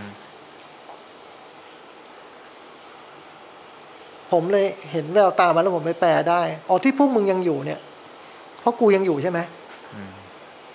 งั้นถ้ากูออกอ่ะ มันก็เลยบอกว่างั้นพวกเราออกเลยครับ พี่ อ๋อมันแค่รอคำนี้เนาะ มันแค่รอว่าเมื่อไหร่ผมจะเลิกทำเนาะก็เลยบอกเฮ้ยถ้าพวกเราออกกัน คือกลับไปทำออร์แกไนเซอร์อีกแล้วเหรอวะ เออเอางี้ดีกว่าเล่าให้ดีเจฟังด้วย ก็เลยเล่าเรียกทีมทั้งหมดมา แล้วบอกว่า เออออกละ ไม่ทำละ ก็กลายเป็นทุกคนก็เลยออก อืม แล้วกำลังคิดว่าเออเดี๋ยวเราไม่นั่งคิดกันต่อว่าเราจะทำอะไรกันต่อดี ไอ้ลุลาเนี่ยเป็นคนพูดขึ้นมาแบบว่า พี่ต้องทำรายการเพลงต่อสิ อืม ถ้าเราไม่เปิด แล้วใครเขาจะเปิดเพลงพวกนี้ ถ้าวันนั้นเราเห็นอนาคตนะก็จะบอกลุลาว่า นี่ไงเขาทำ YouTube เองกันได้ อืม เขาทำช่องทางกันเองเต็มไปหมดแล้วมึง แล้วเขาวันหนึ่งเขาจะมีสตรีมมิ่ง วันหนึ่งเขาจะมีฟังใจ มี Spotify มีอะไรที่มีคนเปิดเพลงมากมาย ไม่ต้องมีเราหรอก แต่วันนั้นด้วยไมเซ็ตเออว่ะ ถ้าไม่มีเราแล้วใครจะเปิดเพลงพวกนี้วะ ก็เลยแบบสงสัยเราต้องทำรายการต่ออไดดูลาก็ไม่มานะ เอา คนบอกให้เราทำบริษัทไอ้ผมจำได้ไอ้โดดูลาเลยเป็นเสียงดังในห้องว่าเราต้องทำจ๋องต้องทำมีเดียต่อทำเปิดในการเพลงต่อมึงไม่มาทั้งคู่เลย เพราะฉะนั้นก็คือเป็นจุดเปลี่ยนครั้งที่สองคือเราเลยมาทั้งมาตั้งครั้งที่สองครั้งที่สามครั้งที่สี่ไม่รู้อะคือทำให้เรามาทำแคป อืม เรามาทำแคทแล้วเรามาทำคลื่นออนไลน์กันทำไมต้องเป็นออนไลน์ เพราะว่า เราไม่มีตังค์จ่ายค่าเช่าสถานีไง ทุกคนบอกโอ้โหทำไมแบบ พี่จ๋องมองการไกลครับ มันเห็นว่าวงการออนไลน์มันจะมาใช่ไหมไม่ใช่ครับ มันถูกนั่นเองฮะไม่ได้ไม่คิดอยู่แล้วว่ามันจะมา คือมันจะมาแต่ไม่ใช่ผมหรอก มองเห็นในวันนั้นแล้วครับว่า ออนไลน์มันคืออะไรวะออนไลน์มันคือ มันคือวิดีโออะวันนั้นมันมีวิดีโอกับเว็บ วันที่มันแบบมีคนซื้อสนุกกระปุกอยู่อะ อืม กับคนแบบซื้อวิดีโอคลิปนู่นนี่นั่นอย่างเงี้ยออนไลน์มันมีแค่นี้ มันไม่มีรายการวิทยุที่อยู่ในออนไลน์ ลองพูดชื่อมาสักชื่อหนึ่งดิที่มันประสบความสำเร็จไม่มีหรอก อืม เราเลือกมาทำในสิ่งที่มันเป็นสับเซตสุดๆอีกแล้วนะ ในออนไลน์ไม่มีคนฟังในการวิทยุ อืม แต่เราเลือกทำเพราะมันแค่ถูก เราก็เลยทำแคทกัน นั่นก็คือ จุดเริ่มต้นของภาระ และความสนุกสนานอันใหญ่หลวงยังสืบเนื่องอยู่ทุกวันนี้ แล้วแล้วรายได้ของการที่จะเอามาเลี้ยงแคทนี่มาจากไหน เหมือนเดิมเลยฮะ เหมือน Event ทำแฟตเลยก็ทำอีเวนต์ทำอีเวนต์อย่างเดียวเพราะเรตติ้งยิ่งยิ่งแย่มากเลย เพราะว่ามันเป็นออนไลน์ อืม คนฟังเพลงทุกวันนี้ลองไปรีเสิร์ชดูก็หกสิบเจ็ดสิบเปอร์เซ็นต์ก็ฟังทางสตรีมมิ่งเนาะ อืม ที่เหลือก็คือ YouTube อืม ไอ้คนฟังรายการเพลงในออนไลน์เนี่ยผมว่ามันแบบที่เป็นเราเนี่ย อืม มันน้อยมากเลย ดังนั้นเรตติ้งมันก็โหดอยู่รายได้แทบจะทั้งหมดทั้งเรา ตอนเป็นแฟตเนี่ยยังเป็นแบบ อีเวนต์สักเจ็ดสิบเปอร์เซ็นต์นะ ในในมีเดียสักสามสิบเปอร์เซ็นต์นะฮะออนแคทนี่แทบจะเกือบร้อยนะเก้าสิบกว่าเปอร์เซ็นต์นี่คือรายได้จากอีเวนต์เท่านั้น แล้วทรงกลลองนึกสภาพของการไม่ได้จัดอีเวนต์มาสองปีอย่างผมสิฮะ เหนื่อยเหนื่อยยากทีเดียวเหนื่อยยากทีเดียวรายได้เรามาจากอย่างนี้แหละไม่ได้มาจากอย่างอื่น แล้วพี่เคยอยากทำแต่อีเวนต์นะพี่ทำแต่คอนเสิร์ตทำแต่งานทีเชิร์ตไม่ต้องทำวิทยุแล้ว ไม่เคยเลยครับ ไม่ไม่ได้รักวิทยุเลยนักหนา มันไม่ใช่คนวิทยุนะครับ พูดได้เลยแต่ว่า มันก็กลับมาเหมือนเดิมไงฮะ คือถ้าเราทำอีเวนต์สมกลลงดิกดีๆ เราก็ต้องทำอีเวนต์สมมติเราทำคอนเสิร์ตคุณก็ต้องทำคอนเสิร์ตเฉพาะคนดังแล้วแน่ๆเลยเพราะคุณไม่รู้จักคนที่ยังไม่ดังคนเหล่านั้นหรอก คุณจะไปรู้ได้ไงอ่ะที่คุณรู้จักเขาว่าเพราะว่าคุณทำไงคุณทำมีเดียอยู่คุณเลยรู้จักคนไม่ดังเหล่านั้น แต่ถ้าคุณไม่ทำมีเดียปุ๊บคุณจะรู้ได้ไงอ่ะคุณก็จะกลายเป็นอนาเตอร์คนทำอีเวนต์ อืม มิวสิกขึ้นมา มันไม่ได้ให้อะไรใหม่กับสังคมเนาะมันก็แค่ทำอาหากินปะ ผมผมคิดว่า ที่เราทำอยู่มันยังให้อะไรใหม่อยู่บ้างนะ เรายังแบบค้นพบบ้างไม่ค้นพบบ้างถึงทุกวันนี้ล่าสุดตื่นเต้นกับวงเฮดเหลือเกินเงี้ยแต่ถ้าไม่ได้ทำเราจะรู้จักวงเฮดไหมวะก็คงไม่รู้จักมั้งอย่างเงี้ย เออ ใน และอีกอย่างหนึ่งที่สำคัญคือมันคอมมูนิตี้ฮะความผูกพันระหว่าง คนฟังกับเรากับคนฟังกับศิลปิน มันเกิดขึ้นเพราะรายการอ่ะ อืม มันงั้นมันก็จะกลายเป็นแค่คนเป็นแค่โปรโมเตอร์จัด อืม อีเวนต์ขึ้นมาสิฮะ อืม มันผมว่า งานเราไม่เหมือนงานคนอื่นก็ตรงนี้แหละ อืม คือไลน์อัพเดียวกันเลย ครับ จัดเมนูเดียวกัน อืม ทำไมงานเราไม่เหมือนงานคนอื่นอ่ะ อืม ไอดีนิตี้มันอยู่ตรงไหน ความรู้สึก ความผูกพัน คาแรคเตอร์มันอยู่ตรงไหนอะไรเงี้ย เออผมว่ามันเกิดจากความสัมพันธ์ในเชิงรายการมันนี่แหละ เออ ผมว่านะ แล้ว ผมผมเชื่อว่างานเราไม่คนมาเที่ยวงานมันไม่เหมือนไม่เหมือนเข้าไปงานอื่นน่ะเขาจะไปงานอื่นก็ได้อะแต่ว่าวันเข้ามางานเราก็จะเป็นคนอีกแบบอะไรเงี้ย ไอ้แหลมทเวนตี้ไฟฟ์อาพูดคำนี้ไว้หลายปีแล้วนะผมก็ชอบเหลือเกิน มันปีหนึ่งมันมาเดินในงานทีเชิร์ตเราเนี่ยมันก็บอก โอ้มันเดินแล้วมันเดินได้เต็มตีนมากเลยครับพี่จ่องอะไรเงี้ย คืออะไรวะแหลมงานอื่นมึงเดินเต็มตีนไม่ได้หรอวะมันแบบมันมันรู้สึกว่ามันมันเป็นที่ของมัน อืม นะเออ มันเป็นที่ของมันมันมารู้สึกมันเจอเพื่อนเจอพี่เจอน้องเจอแววตาที่มัน มันไม่เห็นจากที่อื่น อืม ผมชอบนะ ผมก็ชอบไปยืนดูเวลาแบบศิลปินเขาเล่นอะผมชอบไปมองลงไปว่าสายตาคนดูเขามองขึ้นมาแล้วเขาเห็นอะไรเนี่ยหรือเรามองจากข้างล่างเห็นศิลปินมันเห็นอะไรเราเห็นความรักอ่ะผม จ้ะ พูดอย่างนี้เสมอฮะหน้าที่เรามีแค่ว่าทำให้คนสองคนที่เขารักกันมาเจอกัน เราเลยไม่เกี่ยวเลยไงตัวเราจะอยู่ตรงไหนวะทรงกฎ อืมก็จริง เรามีเราเป็นแค่สะพานเชื่อมเองอ่ะ อืม เราไม่ได้สำคัญอะไรเลยนะ อืม เราเจ๋งตรงไหนเหรอวะ เราไม่ได้เจ๋งอะไรเลยนะ เราแค่ทำให้คนรักกันเขามาเจอกันเออเออผมว่าจะอาจจะเหตุผลนี้ด้วยก็ได้เนาะทำไมมันต้องมีเราอ่ะ มันไม่เห็นต้องมีเราเลย ฮะ เออ มันเป็นเราไม่เกี่ยวอ่ะ คำถามแรกที่ผมถามไปแล้วว่าเรื่องตัวตนของพี่จ่องว่าไม่ไม่ดังเป็นยังไงบ้างจังก็ตอบไปแล้วเนาะอีกข้อหนึ่งที่เตรียมมาจากบ้านแล้วอยากรู้มากๆเลยนะฮะคือพี่จ่องทำอีเวนต์ต่างๆอีเวนต์ใหญ่ๆมา หลังจากจบงานเกือบทุกงานมีเสียงด่าพี่ถ้าด่าเรื่องนั้นเรื่องโน้นเรื่องนี้เล็กใหญ่แต่มีทุกงานเลยพี่ แต่ว่าพอจัดงานครั้งต่อไปก็มากันเหมือนเดิมนะความรู้สึกของคนจัดงานที่จัดเสร็จนั้นโดนด่าตลอดเนี่ยเป็นยังไงพี่ ชินยังพี่ เออโอ้ยผมโดนด่าตลอดเลยวะ ผมไม่รู้เหมือนกันวะเพิ่งรู้นะ เนี่ย พอคุณบอกเลยเพิ่งรู้นะเนี่ย ก็จะถึเองออ อาจจะมีเรื่องดราม่าว่าอ่ะ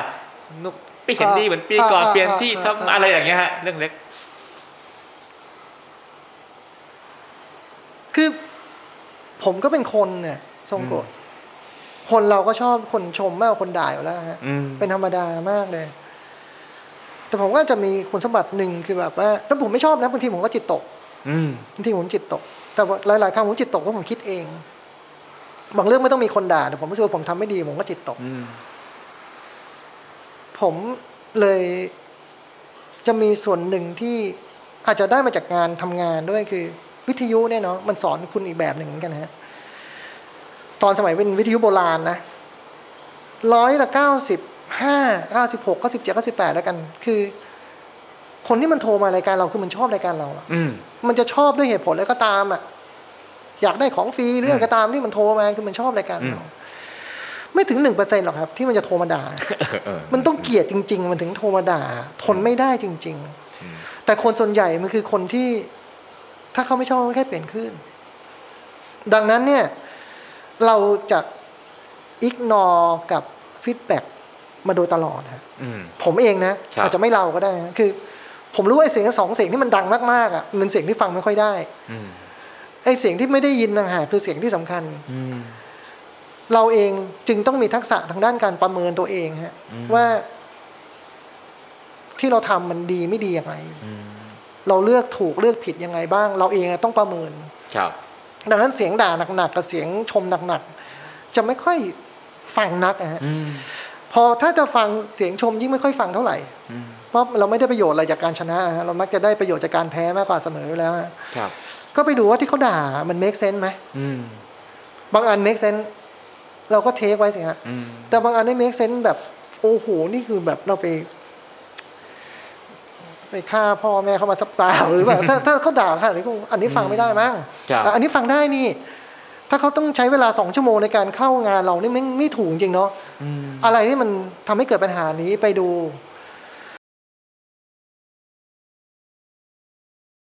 คุณถามว่าทำยังไงใช่ไหม ครับ ต่อให้คุณทำงานเพอร์เฟกผมเชื่อว่าคุณก็โดนด่า อืม ดังนั้นมันเลยแบบมันอยู่ที่คุณเองมั้งไม่ใช่ว่า จะต้องมานั่งทำดี เพราะมีคนด่า อืม หรือไม่ต้องทำอะไรก็ได้เพราะไม่มีคนด่า คุณต้องรู้เองดิว่ามันควรจะแก้ไม่แก้อะไรตรงไหนยังไงบ้าง แล้วเรื่องบางเรื่องก็ไม่ใช่เรื่องที่ต้องมานั่งอธิบายให้ทุกคนฟัง ครับ ยิ่งไอ้ดราม่าหลังๆนี่คือมันไม่ใช่เรื่องที่ต้องมาอธิบายให้ทุกคนฟังจริงๆนะ อืม คืออธิบายก็ได้นะแต่ว่า เราไม่เลือกที่เป็นคนแบบนั้นนะ อืม ผมไม่รู้จะทะเลาะกับคนไปทำไมวะอะไรเงี้ยคือแบบ ถ้าผมตอนยี่ผมว่าจะทำก็ได้นะ ตอนนี้ 52 แล้ว เออผมว่าเออไม่ใช่วันที่ผมต้องมาออนเนสขนาดนั้น อืม นะคือ ครับ ผมไม่ได้โกหกสักคำล่ะ อืม แต่ว่าผมไม่ต้องพูดทุกอย่างที่ผมคิดก็ได้ อืมตั้งแต่ฟังพี่จ่องมาเนี่ยครับผมว่าพี่จ่องมีสิ่งหนึ่งที่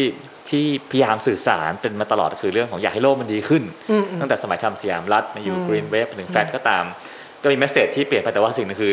ยอมรับความหลากความหลากหลายเนาะ อืม แล้วก็ยอมรับมัน อืม นี่คือสิ่งที่พี่จ่องพยายามอยากให้โลกดีขึ้นตลอดมา อืม แต่ยุคนี้เด็กๆ ส่วนหนึ่งก็จะมองว่าเฮ้ยพี่มันต้องการเมืองดิแล้วก็ การเมือง จะ อ่า อ่าต้องเปลี่ยนแปลงโครงสร้างระบบตรงนั้นนู่นนี่แล้วก็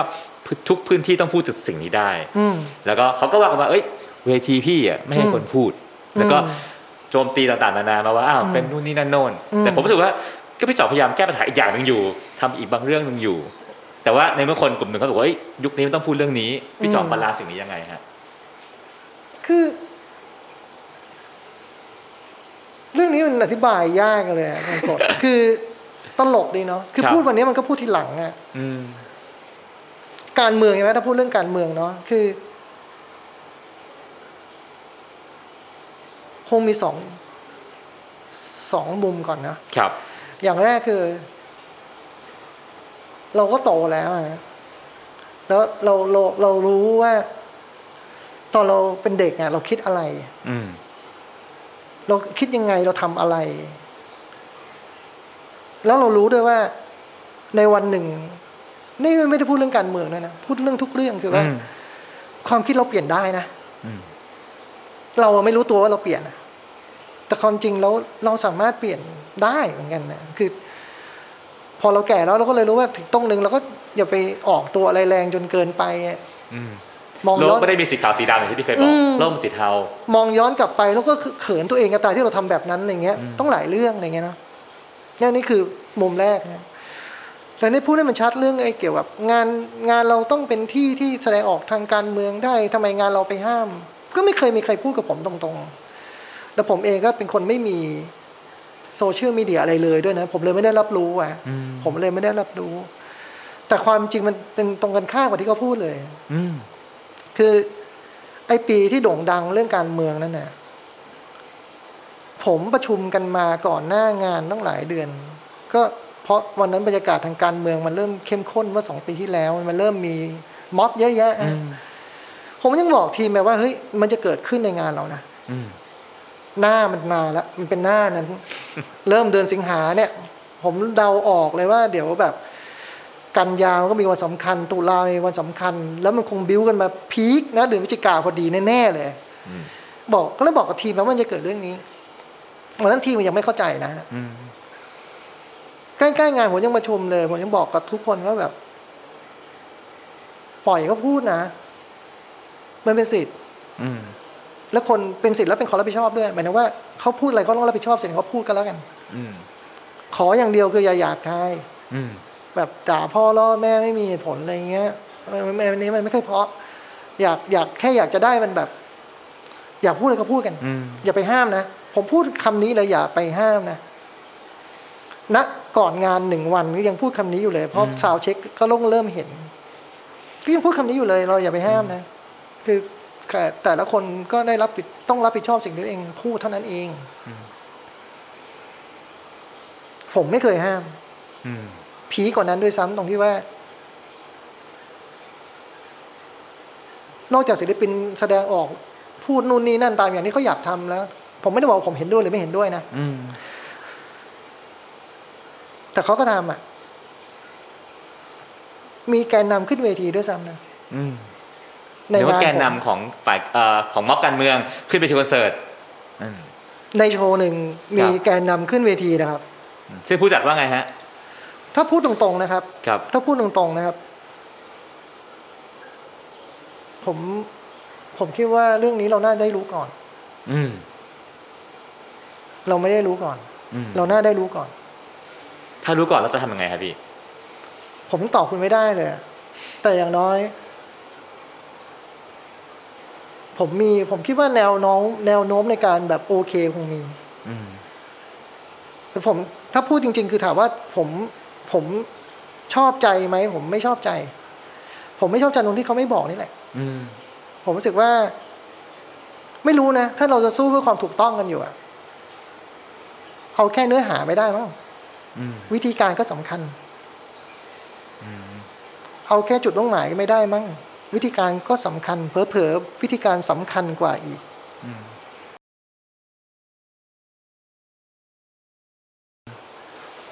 แต่เรายังโดนด่าว่าเราไปห้าม คือ เอ้มึงไม่ได้อยู่ในงานกูหรือเป ล่าวะ เออมึงถ้ามึงอยู่ในงานกูมึงก็น่าจะแบบรู้สิว่ามันมีอะไรเกิดขึ้นบ้างสงสัยคนด่าไม่ได้อยู่ในงาน และอย่างการคัดเลือกศิลปินมาขึ้นเวทีนะฮะเกี่ยวกับเรื่องการจุดยืนการเมืองไหมฮะพี่ ไปดูคือเราอยากอ่านแต่พูดจริงๆนะเราจะไปอ่านแต่พาดหัว อืม คุณไปดูรายชื่อศิลปินที่เล่นในงานหมดสิ ครับ คุณไปดูเอาเอง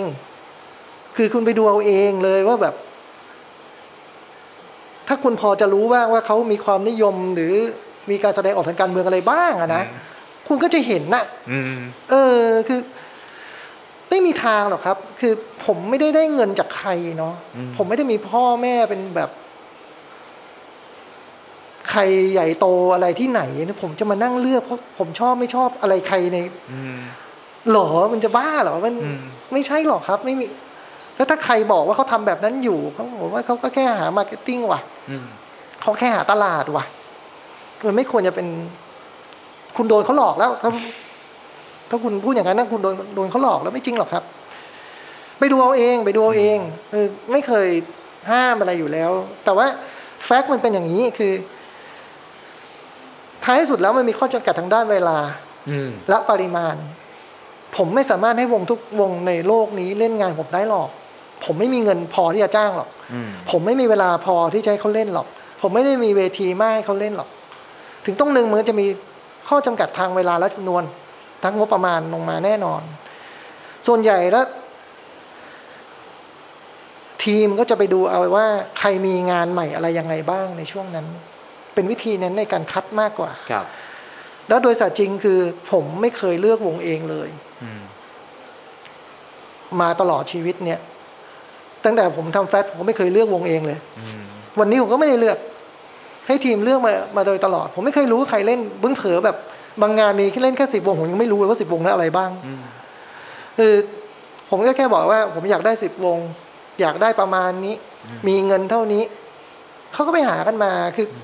กลับมาเรื่องเชียงใหม่อะครับ มันเป็น อืม แล้วแต่เขาเลือกไงผมจะมีโควต้าประมาณปีละสองวงอะ ที่เลือกได้ ที่ที่เสนอได้ อ่าเสนอ ไม่ใช่เลือกได้นะ เออสุดท้ ายทีมมันก็ไปตัดสินใจกันดังนั้น มันไม่จริงหรอกครับ เรื่องที่พูดกันเนี้ยเรื่องแบบว่า เพราะเขามีความเห็นการเมืองที่ผมอาจจะไม่ชอบ อืม เขาก็เลยไม่ได้เล่น เรื่องนี้ไม่จริงอะฮะเรื่องนี้ไม่จริง ครับพ แก่ อ แล้ว ต้องทำงาน มันแก่ กับวัยรุ่น อืม โหซึ่งหากเรา 30 ปี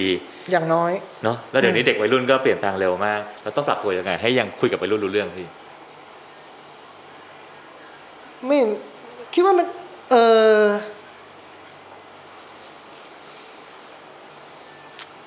ผมไม่เคยปรับตัวเลยอะฮะ อืม ผมไม่เคยเลยฮะคือ ซึ่งไม่เคยเป็นปัญหานะ ครับ ถึงวันนี้เริ่มจะเป็นปัญหาหน่อย ครับ พอเราไม่ไม่มีโซเชียลมีเดียเนี่ยมันเนี่ยเนี่ยอายติดต่อไปบอกว่าเดี๋ยวหนูไลน์มาบอกได้ว่าผมพี่ไม่มีไลน์ว่ะ ฮะพี่จ่องไม่มีไลน์ ไม่มีไลน์ไม่มีแอคเคาท์อะไรทั้งสิ้น ก็คือโทรใช้เทการโทรคุยเอา โทรเท่านั้นคือ แล้วกรุ๊ปเอ่อในทำการทำงานบริษัทพี่ก็ใช้วิธีอีกสองอีเมล หรือโทรคุย เขาก็มีไลน์กัน แต่ว่าพี่ไม่อยู่ในนั้นไงไม่มีพี่ โห ไม่มีไลน์ก็ไม่มีเราอยู่ โห ดังนั้นก็ถึงบอกว่าเมื่อก่อนก็ไม่ได้มีปัญหาอะไรเพราะพี่ว่าพี่ก็ทันสมัยเท่าเท่าๆกับ30 ปีที่แล้วอยู่อะ ครับ แต่ว่าวันนี้เขาเหมือนแบบมันดูเป็นเรื่องประหลาดมากเลยหรอพี่ยังต้องส่งอีเมลให้พี่อยู่เลยเหรออะไรเงี้ยแบบ แล้วพอมันรู้ว่าเราใช้ยา o ูนี่ยิ่งตลกใหญ่เลยก็คือแบบนี่มีคนใช้ยา o ูเหรอก็แต่พี่รู้สึกว่า ก็แค่รู้สึกเออวันนี้เริ่มคิดเพราะรู้สึกเริ่มไม่ค่อยสะดวกคนเนาะกลายเป็นเหมือนพยายามทำตัวเท่อยู่หรือเปล่า แล้วสร้างปัญหาให้คนอื่นเขาอยู่หรือเปล่าอะไรเงี้ ครั ย บ คือ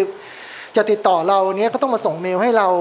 แล้วเพื่อให้เรารู้ว่าส่งเมลมาก็ต้องโทรบอกเราด้วยอะไรเงี้ยคือแบบทั้งปัญหาให้คนเยอะไปหน่อยไหมเริ่มเริ่มรู้สึกนะฮะ ครับ แต่ว่าถ้าไม่ได้คิดว่าในเชิงเชิงสร้างปัญหาอะไรก็ไม่รู้สึกอะไรรู้สึกว่าเราก็ทันสมัยเท่าเท่ากับสามสิบปีที่แล้วอะ อืม โลกแม่งหมุนเร็วไปว่าไม่ใช่เป็นผม อื จะให้ผมหมุนให้ทันโลกเลยวะผมเหนื่อยวะ อืม สงสัยผมแก่แล้วผมถึงคิดแบบนี้ ครับ แต่ว่าไม่เป็นไรมั้งถ้าคุณยกมาตรฐานกันไปขนาดนี้ ผมก็ไปไม่ไม่ต้องไปด้วยก็ได้อะ อืม เออใครอยากจะติดต่อผมทำได้เหมือนเดิมครับ คือโทร อืม ดังนั้นในส่วนตัวก็มีมุมนี้ ครับ แต่ถ้ากลับมาเรื่องงานจะบอกว่า เราไม่เคยปรับตัวเนาะ อืม ผมไม่เคยปรับตัวเพราะผมรู้สึกว่า ผมไม่เคยสื่อสารกับวัยรุ่นน่ะ หรือกลับไปใหม่ ผมไม่เคยสื่อสารเรื่องคนฟังกินเวฟอ่ะ ผมสื่อสารเรื่องที่ผมอยากสื่อ อืม ด้วยวิธีที่ผมอยากทำบนความเข้าใจว่า พูดกับคนประมาณนี้ทำประมาณนี้ แล้วมันจะได้ผล คือ เราไม่เคยหาตลาดนะฮะสมบทเราไม่เคยแบบ เราไม่ได้เราไม่เคยทำงานประเภทว่า เราอยากทำร้านข้าวขายดี เราขายอะไรดีวะ อืม เพราะถ้าเราคิดอย่างนั้นปุ๊บเราก็ต้องไปดูว่าคนเขาชอบกินอะไรกัน อืม อ๋อ คนชอบกินข้าวมันไก่เนาะ ชอบน้ำจิ้มแบบนี้ ชอบเนื้อไก่แบบนี้ข้าวแบบนี้ เราจึงทำออกมาเพื่อให้คนซื้อเยอะ ครับ ๆ ผมไม่เคยคิดแบบนั้นเลยผมไม่เคยคิดแค่ว่า ผมอยากทำข้าวมันไก่อะ อืม แล้วผมจะทำอย่างที่ผมอยากทำละแล้วผมคิดว่ามันชอบ ผมชอบ แล้วเขาน่าจะชอบกันบ้าง อืม ผมจะคิดแบบนี้ดังนั้นเนี่ยครับ วันนี้ถามว่าสื่อสารกับวัยรุ่นทำไง ไม่รู้อ่ะกูยังพูดพูดภาษาเดิมของเราอ่ะ อืม ซึ่งมันก็ผมไม่รู้เราจะปลอมตัวไปทำไม ย้อนกลับไปเรื่องที่ผมเริ่มทำงานที่เอทาแล้วไว้หนวดอ่ะ อืม เขาก็รู้อยู่ดีว่ามึงเป็นเด็กที่ไว้หนวด อืม วันเนี้ยผมจะพยายามทำตัวเป็นวัยรุ่นไปทำไมในเมื่อเขาก็รู้ว่ามึงแก่ อืม นึกออกไหม เ คือ เออเออ เออผมจะคือผมไม่ไม่รู้เดี๋ยวผม ผมคิดว่าหนึ่งคือมันไม่ได้ผลก่อน ครับ คุณปลอมตัวไม่ได้หรอก คุณต้องเพียวอ่ะ อืม อะไรในโลกนี้มันหลอกคุณได้เป็นแค่ชั่วครั้งชั่วคราวสักพักหนึ่งแหละ ทุกอย่างความจริงต้องปรากฏเสมออะ อืม เราว่าเราเพียวอ่ะ เราเราของแท้ ครับ แล้วเราเป็นแบบเนี้ย อืม จะรักเราไหมอะอย่างนี้มากกว่า อืม เราวันนี้คนก็บอกว่าเฮ้ยถ้าพี่จะได้ผลพี่ต้องคุยในทิกตอกแล้วว่า เด็กวันนี้แม่งไม่ใช่ทวิตเตอร์ด้วยซ้ำนะพี่ เด็กวันนี้มันคือเด็กทิกตอกอะไรเงี้ยโอ้โหแล้วมันเกิดแพลตฟอร์มใหม่ขึ้นทุกวันนี่กูตายเลยนะกูทำไงวะบอกว่าเนื้อใช้ Facebook ไม่ได้ผลแล้วครับเพราะว่าวันนี้มันต้องไม่รู้อ่ะท้ายสุดพี่เชื่อว่าเมสเซจที่ได้ผลก็คือเมสเซจที่ได้ผล อืมแล้วในแง่หนึ่งพี่ก็มีลูกน้องเนาะก็ให้ลูกน้องทำไป ดูแลสิ่งพวกนั้นไป เออแต่ก็ thinking ก็มี think- thinking อืม นี้นะ คือ ครับ ท้ายสุดแล้ว message ที่ได้ผลคือ message ที่ได้ผล อืม สิ่งที่เราซื่อสัตย์กับความคิดเราวิธีการทำงานเรา มันมันจะสะท้อนออกมาเองอะ่ะ อืม มันจะได้ผลหรือไม่ได้ผลเนี่ย มันไม่ใช่ว่าเราต้องไปวิ่งไปหาตลาดอ่าหรือใช้วิธีหรือบางทีผมยังเห็น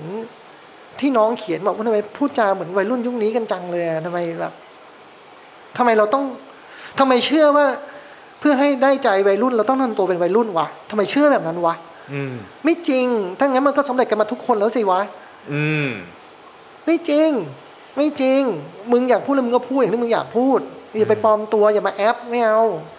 แอปไม่ได้ผลหรอก อืม มันดูกลมกลืนไปเท่านั้นแหละ แต่มันไม่ได้ผลหรอก อืม พ่อแม่ที่พยายามเป็นเพื่อนกับลูกอะ่ะ นึกว่าลูกได้เพื่อนเหรอ มึงก็คือพ่อแม่เขาอยู่ดีแหละมึงก็รู้ตัวหรือเปล่า อืม ถึงวันหนึ่งมันอยากจะพูดกับมึงหรือเปล่า มันก็ไม่แน่นะ คือไม่ใช่ว่าพ่อแม่เราทำตัวเป็นสนิทกับลูกมากๆ เพื่อให้ลูกเปิดใจมีอะไรอยากเล่าให้เราฟังทั้งหมด ลูกเขาไม่เคยลืมบอกว่าเราเป็นพ่อแม่ อืม เขาจะพูดกับเราหรือเปล่าอ่ะ อืม มันแล้วแต่เขาจริงๆเราต้องเข้าใจข้อนั้น ดังนั้นพี่ไม่เชื่อว่า เราต้องทำตัวเป็นวัยรุ่นแล้ววัยรุ่นถึงจะฟัง ไม่ไม่ไม่จริงหรอก คุณอยากเป็นไงคุณก็เป็นอย่างนั้นน่ะ คุณหลอกใครไม่ได้หรอก อย่างน้อยที่สุดคุณหลอกตัวเองไม่ได้อ่ะ อืม อืมไม่ต้องปรับตัวอะไรหรอกครับทำอย่างที่คุณอยากทำไป ถึงตรงหนึ่งเวลามันจะบอกเองอะว่า มันไม่ได้แล้วว่ะ อืม พี่จ่องเลือกเลือกทำงานและใช้ชีวิตอยู่บน เรียกว่าเป็นทางเลือกนะพี่เนาะ อืม ทางเลือกมาตั้งแต่สมัยหนุ่มๆจนถึงตอนนี้ห้าสิบกว่าก็ยังอยู่อยู่บนเซกชันที่เรียกว่าทางเลือก อืม มันเหนื่อยไหมพี่ พี่ไม่อยากเดินทางสบายๆบ้างเหรอพี่แมสแมส อืม อ เหนื่อย วันนี้ก็มีหนี้สินเยอะนะ ครับ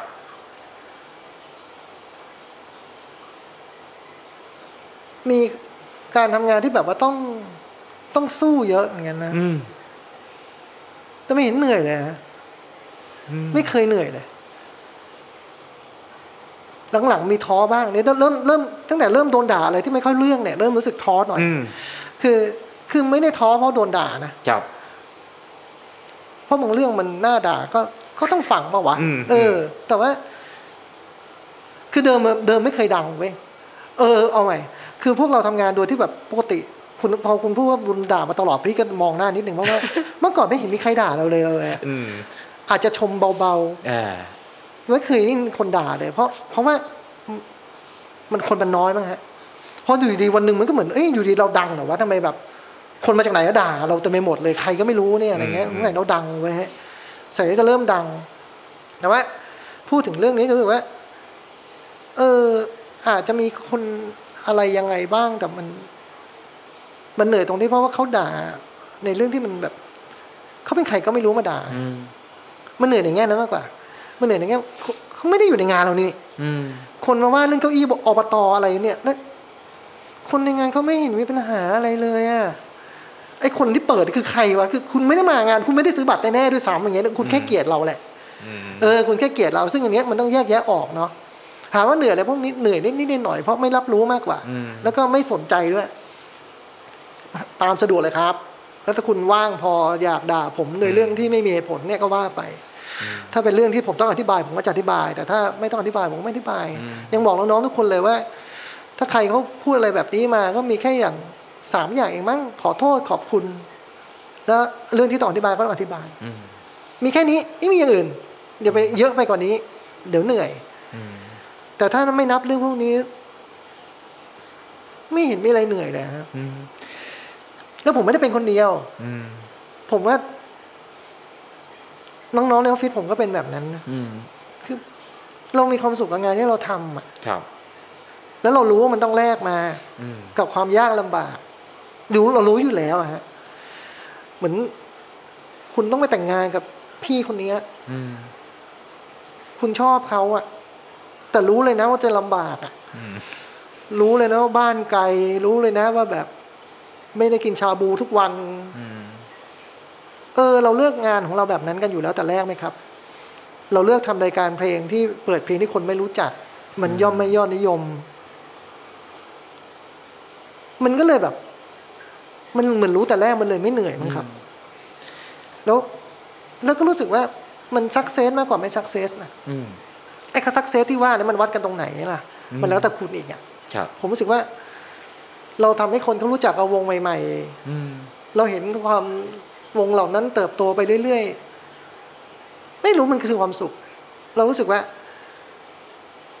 เออเราเราชอบจังเลยที่เราแบบได้อยู่ในจุดที่เรารู้สึกว่าเราให้โอกาสคนเรา เออ เราเห็นสิ่งนั้นแล้วมันก็มีความสุขดี แต่ถ้าพูดไปนอกเหนือไปจากนี้คือ อะไรมันการันตีเหรอครับ ทรงกฎว่าถ้าพี่เลือกเส้นทางที่มันแมสกว่านี้ อืม สักเซสง่ายกว่านี้ แล้วพี่จะสักเซส อืมอืม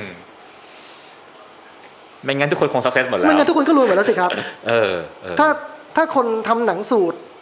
และได้ผลทุกคน เออ ทุกคนก็รวยหมดแล้วสิครับ อืม ถ้าคนตั้งใจทำหนังดีๆ ก็คงได้รางวัลกับทุกเรื่องสิครับ มันไม่จริงหรอกครับ มันไม่ใช่ว่าคุณคุณเลือกดิเรกชันใด แล้วมันต้องเป็นไปตามนั้นเสมอไม่จริงอยู่แล้วอะฮะท้ายสุดมันก็จะมีอะไรที่เวิร์กกับไม่เวิร์กได้ผลไม่ได้ผลสักเซสหรือไม่สักเซส อืม ใช่ครับในอีกชีวิตหนึ่งถ้าพี่เลือกทางที่ง่ายกว่านี้ ไม่ใช่ทางที่ง่ายกว่านี้ งานที่ดูเหมือนเป็นสูตรสำเร็จกว่านี้ อืม มันไม่ได้บอกว่ามันง่ายกว่าหรือจะสำเร็จกว่าซะหน่อย จริงปะ ครับ เออคนทำรายการตั้งใจให้เป็นรายการยอดนิยมมากมาย ไม่เห็นเป็นที่นิยมเลย อืม ใช่ไหมล่ะ ครับ เออ แล้วในวัยวัยนี้ฮะพี่ห้าสิบกว่าๆนะฮะชีวิตพี่คลี่คลายขึ้นยังไงบ้างพี่ โอ้มันไม่เห็นมีอะไรเลยฮะคือหมายถึงว่า พอฟังห้าสิบกว่าก็ตกใจเหมือนกันนะแต่ว่าจริงๆแล้วพี่ก็รู้สึกว่าพี่ก็ใช้ชีวิตเป็นลือสีของพี่มานานนมแล้วฮะ คือแบบว่า เออก็สันสันโดษหน่อยมาโดยตลอดอยู่แล้วฮะ ครับ ถ้า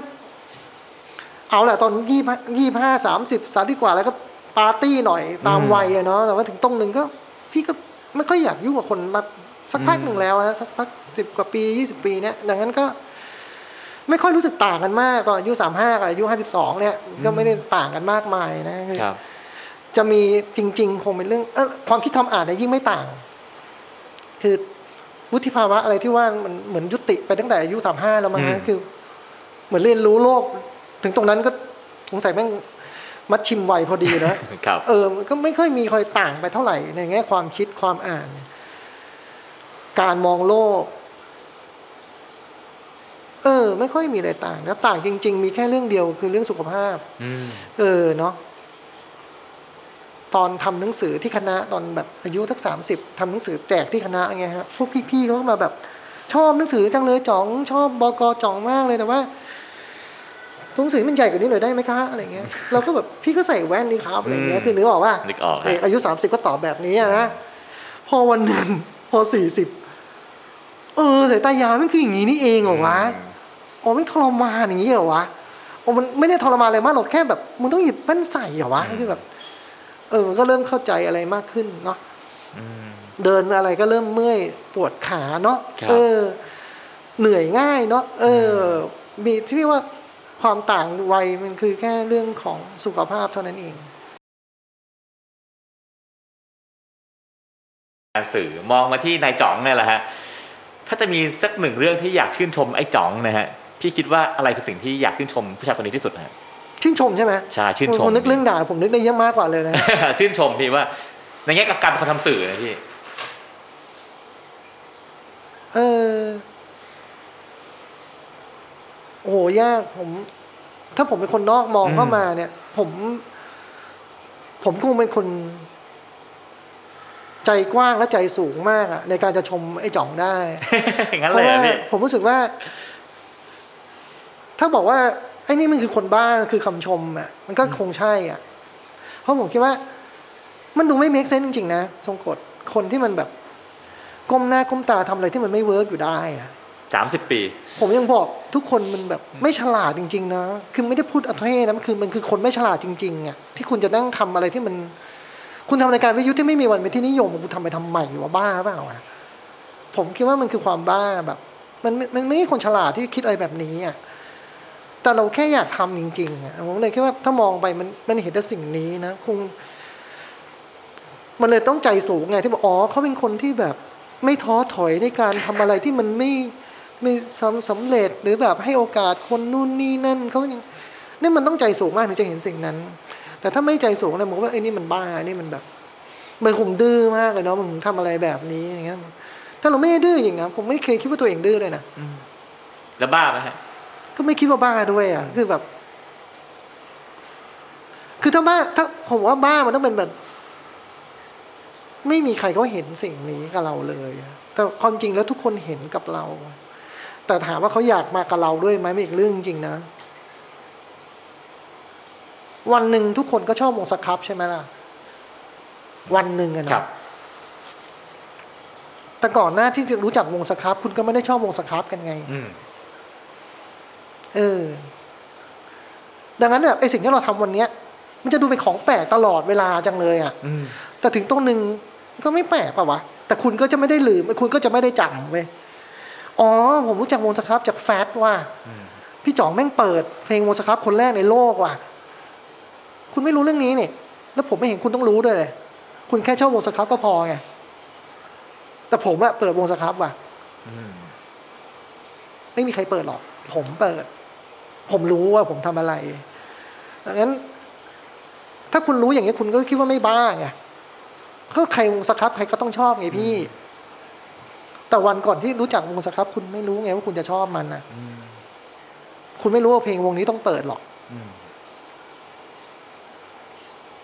มันบ้าในเหตุผลเนี้ยนึกออกปะแต่ถ้าคุณมาอยู่กับผมก็คิดว่าไม่บ้าหรอก ดังนั้นเนี่ย ก็เลยคิดว่า ถ้ามานั่งอยู่ด้วยกันหมด มันก็เติบโตไปด้วยกันไปเรื่อยๆเนี่ย มันก็ มันก็ไม่ใช่เรื่องบ้าสักขนาดนั้นทีเดียว แต่มันเป็นเรื่องที่บางคนเขาไม่อยากลองไงฮะ เราชอบพรวนดิน เราชอบผลไม้ แต่หลายคนชอบตอนที่มันปีนได้แล้ว หรือดมกลิ่นได้แล้ว เห็นความสวยงามของดอกไม้นั้นแล้ว ไม่มีใครอยากไปกับโปรเซสเราอะทุกคนชอบที่เราทำอะอ่ะคนส่วนใหญ่หรือคนจำนวนหนึ่งก็ชอบที่เราทำแต่ว่า ไม่ได้อยากโตไปกับเรา วันนี้คนที่เคยฟังเรามาตั้งแต่สมัยแฟตก็ยังชอบเราอยู่นะพี่ว่านะ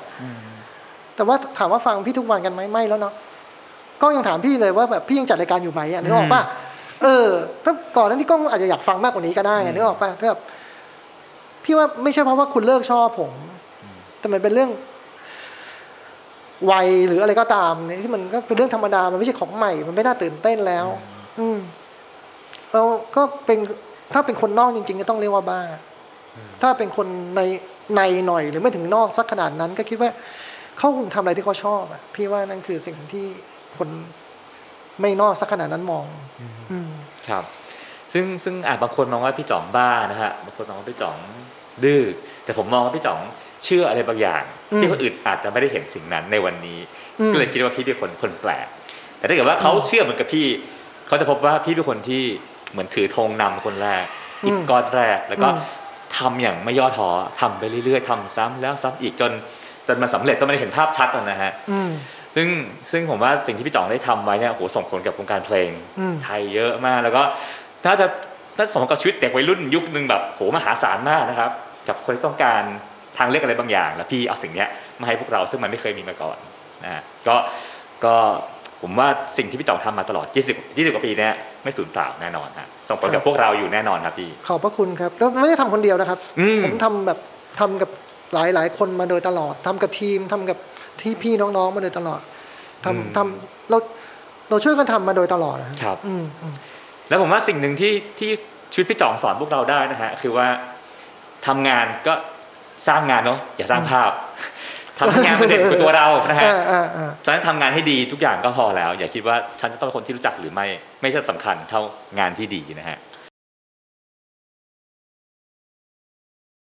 แชร์ให้พวกเราฟังนะฮะ ซึ่งเสียดายมากที่ตอนนี้เวลาของเราหมดลงแล้ว นี่ นะฮะ นี่ก็ใช้ไปเกินเหตุแล้ววันนี้กี่โมงแล้วก็ไม่รู้เนี่ย รู้สึกพูดนาน มาก นั่นแหละครับก็ขอบคุณพี่จ่องมากที่ ครับ ที่มาแชร์เรื่องให้เราให้เราฟังในวันนี้นะครับ วันนี้ก็รายการของเราเวลาหมดลงแล้วนะครับขอบคุณพี่จ่องมากนะครับงั้นสวัสดีครับ สวัสดีครับ ติดตามเรื่องราวดีๆ และรายการอื่นๆจาก The Cloud ได้ที่ readthecloud.co หรือแอปพลิเคชันสำหรับฟังพอดแคสต์ต่างๆ